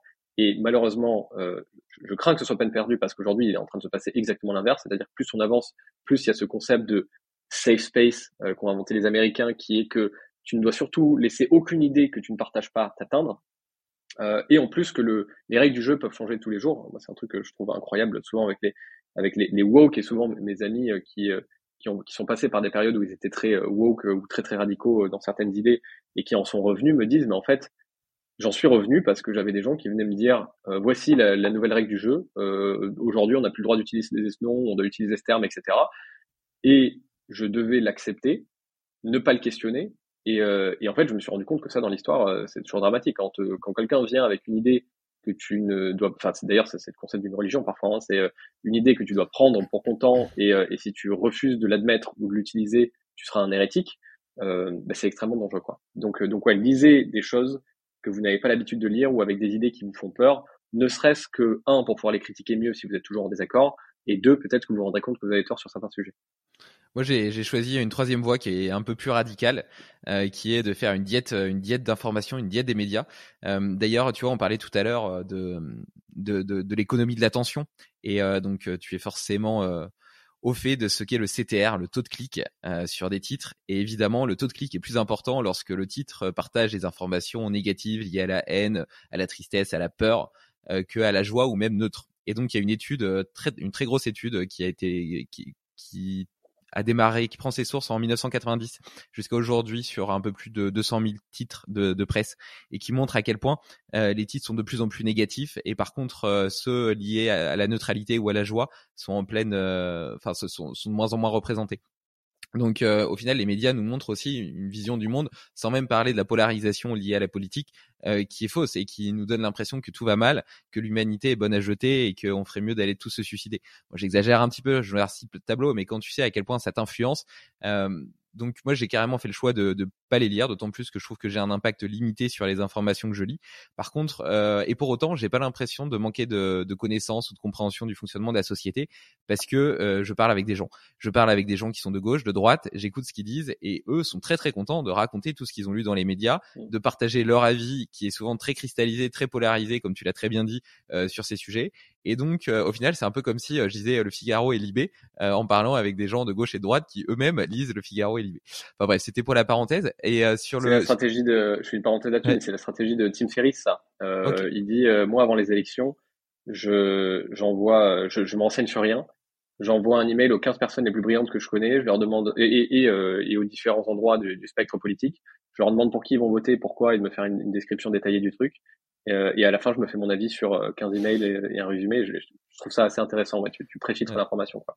Ouais, et puis en plus, c'est un gain de temps, euh, c'est un gain de temps énorme hein, sur ma journée. Euh, ça fait, franchement, ça fait, ça, ça me donne, un, ouais, c'est vraiment un gain de temps énorme. Et, et sur l'autre point là, sur la lecture, par contre, euh, je suis, je lis beaucoup de livres. donc peut-être que ce gain de temps justement de, de diète d'information, je le mets à profit en lisant des livres hyper variés sur plein de sujets. Je suis quelqu'un d'extrêmement curieux et de passionné, donc euh, je, je manque pas de, de, de, de sujets euh, d'intérêt. Euh, et, et j'aime bien ton idée, tu vois, d'avoir une bibliothèque qui te permette justement de d'entraîner, un peu comme une IA d'ailleurs, ton esprit critique pour être mieux à même de comprendre le monde dans lequel tu vis. Et donc euh, moi j'ai l'habitude de recommander euh, trois bouquins, euh, Sapiens qui est assez connu, qui raconte l'histoire de l'humanité, mais qui va même jusqu'à schématiser l'arrivée de la monnaie, le rôle de l'argent dans nos sociétés, des religions, d'une personne morale, etc euh, les clés, les clés secrètes de l'univers ou l'univers à portée de main. Les clés de secrètes de l'univers, c'est, Michel Galliana que j'ai reçu sur le podcast euh, pour un pour un podcast hyper intéressant euh, que je vous invite à écouter si vous ne l'avez pas écouté, euh, où on parle justement de de la naissance de l'univers, mais aussi de la naissance de la vie, de son évolution au cours de l'histoire, et puis et puis de la façon dont elle risque de progresser, d'évoluer dans les années à venir, dans les dans les millénaires à venir plutôt. Euh, et ça finit pas bien forcément parce qu'au bout d'un moment le soleil grille tout ce qu'il y a sur la sur la surface de la terre donc peut-être que c'est pas une si mauvaise idée que de fusionner avec l'IA mais c'est un super bah, c'est un livre super intéressant donc tu, tu vois, tu as, un livre pour comprendre d'où tu viens, dans quel monde tu vis, dans quel univers tu vis, et puis le troisième qui est plutôt lié à la philosophie, qui serait euh, euh, l'éthique du samouraï moderne que j'ai beaucoup aimé, ou alors euh, l'animal exubérant, deux livres un peu plus philosophiques que je trouve que je trouve vraiment vraiment très très intéressant. toi, parmi les 50 que tu as lus, ça serait quoi les, les, les, les, trois que tu sortirais qui te permettraient de, de, dessiner justement cette vision un petit peu holistique et que tu aimerais recommander à nos auditeurs? Alors moi j'aime bien recommander des bouquins de fiction parce que je trouve que euh, je trouve que l'impasse est souvent faite d'ailleurs dans la lecture sur les bouquins de fiction. Effectivement, moi quand je me suis dit tu vois je, vais prendre je vais lire 250 bouquins, euh, euh, je pense c'est moitié fiction moitié non fiction parce que je trouve que la fiction transmet plein de choses euh, que la non-fiction parfois euh, transmet moins bien, mais justement parce que dans la fiction, t'as l'émotionnel. Euh, Dostoevsky est très très bon à ça pour le coup. Euh, donc du coup, le premier, je pense, ça serait Les Frères Karamazov de Dostoevsky, qui est passionnant parce que justement, ces trois frères, euh, dont un qui est extrêmement euh, anti-religieux et l'autre qui, euh, qui, est très religieux pour le coup, et les, et les discussions qu'ils ont entre eux, pour moi, valent mille, mille essais de philosophie d'histoire. Donc, commencer par les frères Karamazov. Euh, ensuite, ben, pour connecter sur un, sujet dont on parlait tout à l'heure, qui est un peu plus léger, c'est le bouquin qui s'appelle Range, justement, sur les généralistes et les, et, les, spécialistes. et ensuite, ouais, c'est difficile c'est difficile. Euh, alors il y en a un sur l'histoire que j'ai trouvé vraiment super intéressant. Alors j'ai lu la biographie de Napoléon aussi récemment qui est incroyable, super inspirant. C'était euh, euh, c'est bah, pour n'importe qui en fait, n'importe quel entrepreneur de voir quelqu'un qui est aussi aussi dédié, c'est assez dingue. Euh, non non mais quelque chose d'intéressant. Ah oui, je j'irai sur How the World Really Works. Qui est un bouquin ou non Factfulness Factfulness mieux parce que en ah plus, c'est positif le... Ouais, euh, voilà, qui est un bouquin juste euh, qui, qui, qui, te montre l'état du monde par les chiffres, mais euh, mais qui donne plein de choses euh, extrêmement optimistes. Euh, donc ouais, je dirais Factfulness, Range et, et les frères Karamazov. Yes, bonne bonne sélection. Range, je l'ai pas encore lu, mais il est sur ma liste de lecture depuis un moment. il faut il faut que je le lise. Il faut que je le lise. Euh, je, je, te propose d'arriver à mes petites questions de fin que que je change avec toi. Donc ça fait deux, enfin bon bref, plus ou moins deux ans ouais, c'est la troisième année que, que je fais ce podcast. Euh, je, suis un petit peu moins proactif que d'autres. Je sors qu'un épisode toutes les deux semaines. Mais donc, tu dois être le 55e, 56e. donc, je pense qu'il était temps de, changer un petit peu ces questions qui pouvaient peut-être commencer à être redondantes. donc, donc, je les inaugure avec toi. Est-ce qu'il y a un outil que tu as acheté récemment et qui a changé drastiquement ton quotidien? Non, je pense que le dernier truc qui a vraiment changé, euh, enfin dont je me sers énormément, c'est les AirPods. Euh, je trouve que c'est, c'est, c'est pour les achats de moins de 100 euros, euh, c'est, c'est un truc dont je me sers absolument tout le temps. Euh, ouais, je pense que c'est le dernier truc qui a vraiment impacté mon quotidien et après, après Trivial, euh, Trivial a pas me battre avec, tu sais, les, les fils, les écouteurs, etc. Ça me, ça me rendait complètement dingue. Ouais, et puis le son, le son est quand même ouf. la réduction de bruit, enfin moi j'adore, j'adore la, surtout le, le, le, concept de réduction de bruit des AirPods qui est, qui est juste qui est juste magique et qui te propulse vraiment dans une bulle quand on a besoin. Euh, c'est c'est vraiment hyper hyper chouette. Et je trouve que c'est une super technologie. D'ailleurs, moi, je, je reste. Autant, hein. Ouais. Et puis je reste. Euh, enfin, je, je, suis toujours un petit enfant un peu naïf par rapport à la technologie parce que tu vois le fait qu'on parle là euh, avec un ordinateur et que ton image, euh, ta voix, etc. passe à travers le ciel euh, l'air et puis arrive jusqu'à moi, euh, je trouve ça complètement dingue, tu vois. Et de la même façon, les AirPods, le fait que ce soit connecté à rien et que pour autant la musique arrive jusque dans mes oreilles et me permet de ressentir toutes euh, toutes ces émotions, etc. C'est c'est je, je, je, garde, je, garde toujours la même la même admiration un petit peu magique, un peu mystique face à la technologie, même si je comprends l'explication théorique derrière, tu vois, ça reste ça reste fou pour moi. Ah ouais, c'est vrai que c'est fou d'ailleurs quand les gens disent on n'a pas vraiment atterri sur la lune. Euh, tu, moi, souvent, je leur réponds, mais regarde autour de toi le nombre de choses qui, qui paraissent complètement ouf. Prends un avion, tu voles, euh, t'as des AirPods, euh, donc, euh, donc, ouais, on peut faire des choses complètement dingues, quoi. Est-ce qu'il y y a trois choses que tu fais dans tes journées et qui te permettent d'exprimer pleinement ton potentiel? Des petites habitudes, des routines, des choses qui sont vraiment importantes pour toi et qui font un, sont, sont, de véritables game changers dans l'expression de ta vitalité? Ou de Ouais, alors bah, en vrai, euh, je, vais, je vais partir sur les fondamentaux, hein, du sport, euh, bien dormir. Et la dernière, c'est une soustraction. J'aime bien l'idée de l'assise mort. Des fois, c'est en soustrayant des choses qu'on est mieux. Et comme je disais, moi, euh, soustraire le café de ma vie a été, a été, a été très important, non seulement parce que ça m'a permis de mieux dormir, d'être beaucoup plus focus et, et d'être beaucoup moins stressé. Ouais, souvent d'ailleurs, on dit qu'il y a beaucoup plus d'impact positif à enlever une mauvaise habitude que d'essayer d'en rajouter une nouvelle. Donc, par exemple, arrêter de fumer plutôt que de rajouter des brocolis. Quoi. Bah, j'ai écrit un, article là-dessus qui, bah, qui s'appelle l'assise mort, tout simplement, et qui remonte un petit peu dans l'histoire euh, tout le concept de, de l'assise mort, justement. Et, euh, et, ça a été bien montré que les gens ont l'habitude, quand on leur demande, euh, il y, a, un, exercice de pensée tout simple où on, on, te montre une image et on te dit là, comment tu équilibres le plafond, par exemple. Et, et, en fait, 99% des gens, il y a un seul pilier. 90% des gens rajoutent trois piliers et en fait, la meilleure solution, c'est juste de retirer le pilier, le, le plafond est stable. Euh, et, euh, et, en fait, j'ai trouvé ça euh, assez intéressant parce que c'est vrai que quand tu demandes à des gens de faire quelque chose, la plupart du temps, ils vont réfléchir à faire plus, etc. Alors qu'en fait, souvent, dans, si tu veux avoir une meilleure routine, c'est juste retirer des choses de ton quotidien, quoi. Et tu partages tout ça sur quoi? Elle s'appelle comment ta newsletter? C'est une newsletter qui s'appelle beattheodds.fyi, vaincre les probabilités. Ok. Et on l'a pas dit d'ailleurs tout à l'heure, ta, ta startup dans l'intelligence artificielle, elle s'appelle argile.ai. Argile euh, sans e.ai. Et elle fait quoi? On permet aux gens de faire d'automatiser des, des, processus euh, sur l'IA euh, et d'entraîner les IA sur leurs données. Euh, par exemple, je sais pas, tu es dans le marketing, tu vends des, des, des, des sacs, bah, tu peux mettre 20 photos du sac sur la plateforme, l'entraîner, générer des images avec, et ensuite te dire, bah, maintenant, pour chaque nouveau modèle que je vais avoir, je vais automatiser un processus. Ça va me proposer, je sais pas, 20 idées de pub à partir de, de, de, ces 20 photos de mon, mon nouveau, mon nouveau sac. Ok, et qui se base, euh, qui se base euh, sur euh, sur quelle techno? Bah aujourd'hui sur un peu toutes les IA qu'on a, bah on, tape sur ChatGPT pour le texte et, euh, et alors une, une, une IA qui s'appelle Stability pour pour pour l'image, qui permet justement de faire ce qu'on appelle le fine tuning, donc l'entraînement. Euh, et donc bah tu vois notre exemple, c'est un, un, des workflows que je veux faire sur la plateforme, c'est à partir d'un podcast automatiser un certain nombre de questions, le titre, les thèmes, les choses comme ça, euh, et potentiellement illustrer même certaines parties du podcast si je veux en faire une vidéo YouTube. Euh, donc en fait, tu peux créer des petites automatisations comme ça en, en, enchaînant des étapes qui vont être des IA de texte ou des IA d'image ou des choses qui n'ont rien à voir. Hein. Ça peut aller sur ton Sigma, sur ton Notion, etc. Et la publicité que, que tu viens de terminer là pour euh, Argile, tu l'as faite avec ta techno? Euh, alors non, parce que là, on est vraiment sur de la prod. Euh, mais, euh, mais non, à terme, je pense que clairement, on aura des intérêts créatifs. Il y a plein de, il y a plein de boîtes qui font d'ailleurs l'IA pour la vie. c'est vachement sympa. Quoi. Ouais, du coup, tu me disais que tu voyais des, des applications créatives dans la production, etc. avec avec ta techno à, à terme? Ouais, bah en fait, nous, notre but, c'est d'être un peu un un connecteur universel de, de, de, toutes les IA, en fait de te permettre du coup d'utiliser celles qui existent et qui sont intéressantes, enfin, en tout cas les produits qui existent et qui sont intéressantes. Je fais l'analogie pour ceux qui connaissent avec un outil qui s'appelle Zapier qui permet de connecter tout un tas de choses. Et, et du coup, ben, en fait, là, il y a des boîtes, euh, il, y en a, deux aujourd'hui qui sont assez dingues.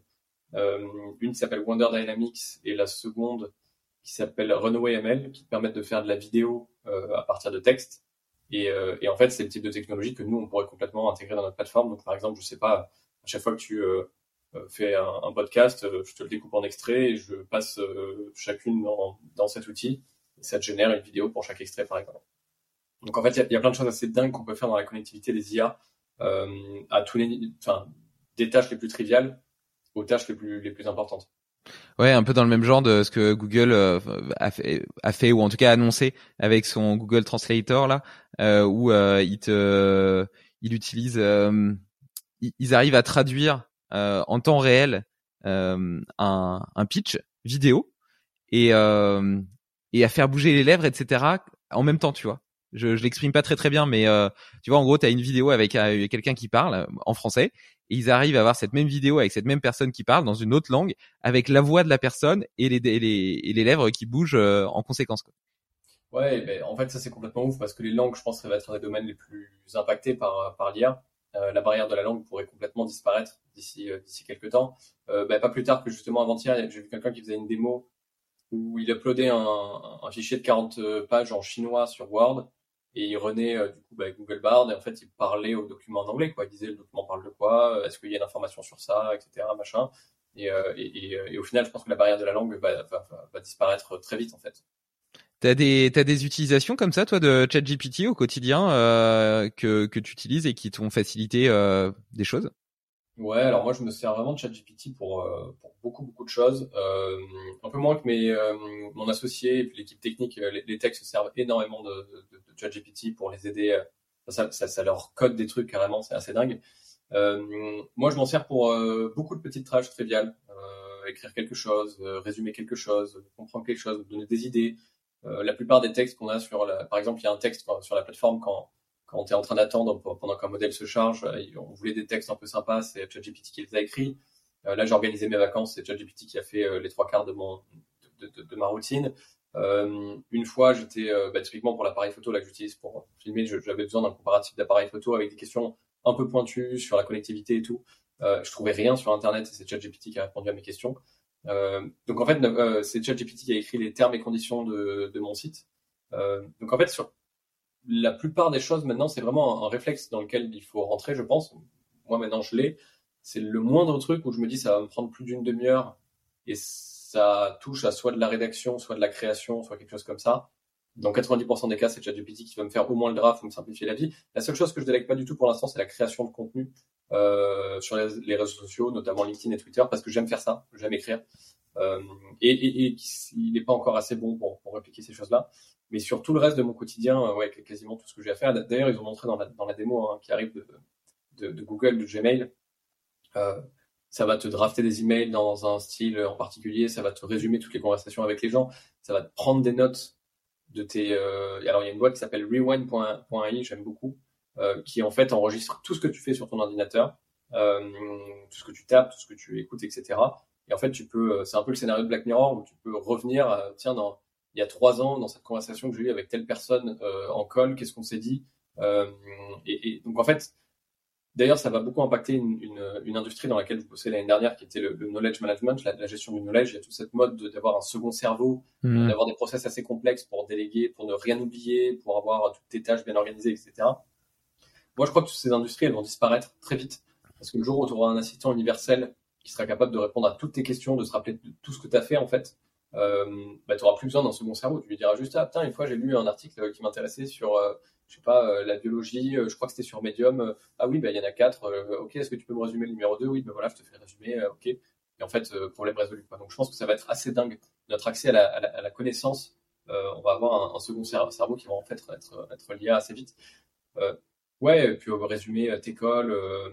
Bah, j'ai fait un exercice de pensée hier sur LinkedIn sur une journée avec l'IA en 2030 et, et, je suis à peu près sûr qu'on va s'en servir dans toutes les facettes de notre vie euh, d'ici d'ici deux trois ans, ça sera une évidence. Il y aura l'IA absolument partout. Quoi. Ouais, ouais, je m'en j'utilise aussi beaucoup pour ça, tu vois, quand je me pose des questions, etc., qu'il y a des nouveaux concepts que j'ai envie de comprendre, euh, eh bien, euh, ils m'aident beaucoup à, à trouver, à trouver des réponses, à les synthétiser, euh, et puis même, tu vois, s'il y a des articles qui sont longs, etc., à les résumer en quelques key points, euh, ça fait, ça permet vraiment un gain de temps, je trouve, énorme pour pour accéder à de la connaissance, en tout cas de en frontal, tu vois. après, quand tu veux creuser, quand tu t'intéresses à des sujets plus en profondeur, etc., potentiellement, bah, tu peux avoir intérêt à vouloir les creuser toi-même mais euh, mais ça te donne déjà un premier filtre euh, et pareil comme tu le disais tu vois sur les comparatifs euh, je me suis amusé même sur des des, des chaussures je prépare une Spartan Ultra donc c'est une course d'obstacles assez longue au mois de au mois de juillet et, euh, et donc, je lui ai demandé des conseils sur les chaussures. Et puis après, euh, je lui ai demandé, euh, ouais, mais j'aimerais bien avec une indice minimaliste un peu plus grande, etc. Qu'est-ce que tu pourrais me conseiller et tout. Et c'était hyper pertinent. Hein. D'ailleurs, finalement, j'ai choisi une paire grâce à ça et qui me qui me donne toute satisfaction. Donc, j'en suis j'en suis très content. je reprends un peu le, le fil de, de, mes questions de fin. ça veut dire quoi pour toi réussir sa vie? Euh, ouais, je pense que je vais revenir à ce que je disais tout à l'heure. Réussir sa vie, c'est quand tu as 60, 70 ans dans ton fauteuil devant ta cheminée, de pas avoir de regrets. Je pense que c'est le plus important. Euh, et après, moi, je l'attache beaucoup aujourd'hui à une forme de liberté. Euh, alors, la liberté, ça a autant de définitions qu'on veut. Euh, tu vois, tu peux bosser 80 heures par semaine, mais si tu bosses pour toi et que tu fais exactement ce que tu adores, pour moi, d'une manière, tu es libre. Euh, si tu es quelqu'un qui déteste le taf et que du coup, tu es au SMIC, mais mais que tu euh, passes tes semaines à faire, euh, je sais pas, un truc euh, créatif que tu aimes bien, tu es aussi d'une certaine manière libre. mais, mais ouais, pour moi, un, la vie, c'est d'être libre, du coup, d'être vraiment en adéquation avec ce que, maximiser le temps, en fait, que tu fais des choses que tu aimes et ne pas avoir de regrets et être sûr que tu n'auras pas de regrets dans, dans 20 30 ans, quoi. T'aurais un petit, un petit défi ou un petit challenge à donner à nos auditeurs qui pourraient faire pour, pendant les 15 jours à venir? Soit tous les jours, soit une seule fois? Ouais, se passer de téléphone pendant deux jours. Complètement. La semaine dernière, j'ai passé une semaine dans un camping où il n'y avait pas du tout d'internet, etc. Et du coup, j'ai passé une semaine à poser mon téléphone le matin dans la tente et à aller faire ma journée sans. Et, euh, et, pour moi, euh, c'est, le plus gros euh, anxiolytique qui existe en fait. vraiment, tu as un niveau de stress qui retombe à quasiment zéro. Quoi. C'est assez bluffant. Cool, ça me ça, ça, me plaît pas mal euh, comme euh, comme challenge. Euh, T'aurais un prochain invité à me recommander? Euh... Qui c'est qui est vraiment intéressant en ce moment? Euh...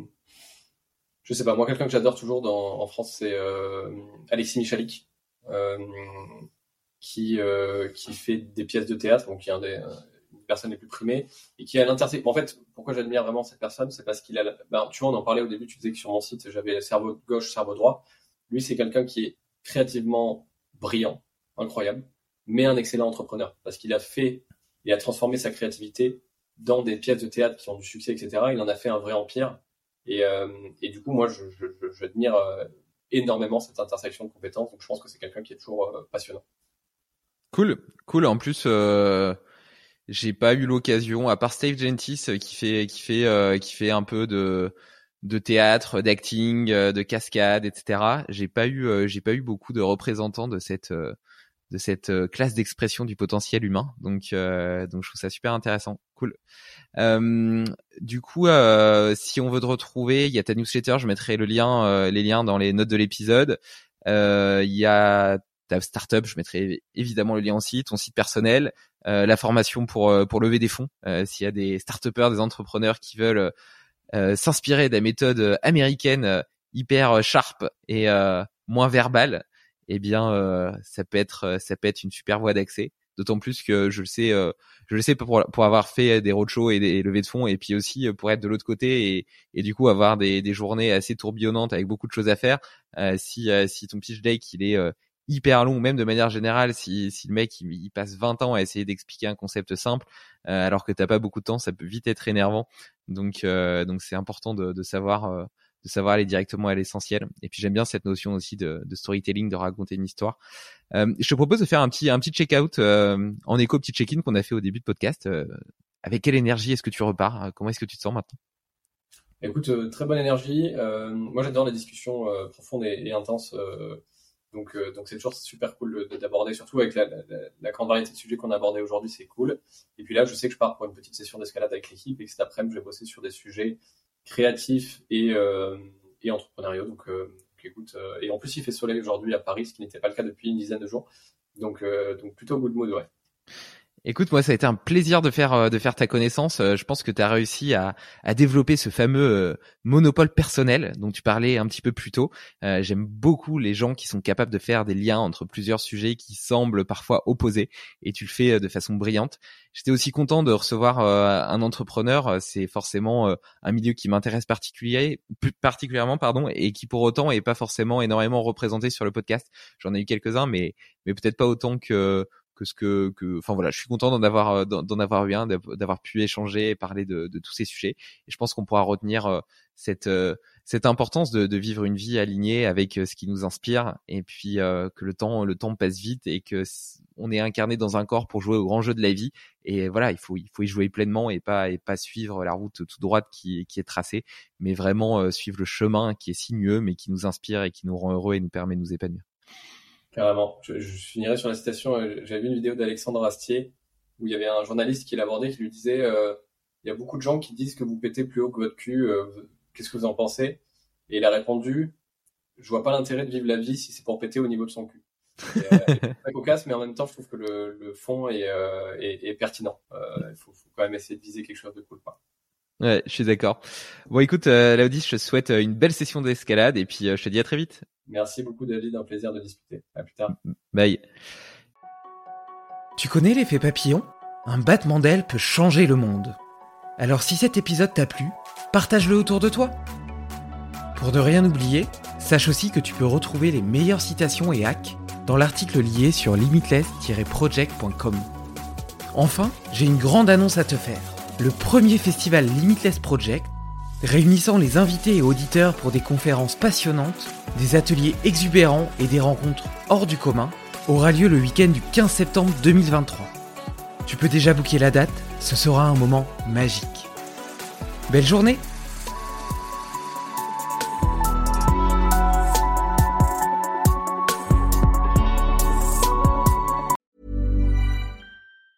This podcast is brought to you by eHarmony. Finding someone who gets you is hard, right? You're not alone. That's because we're human.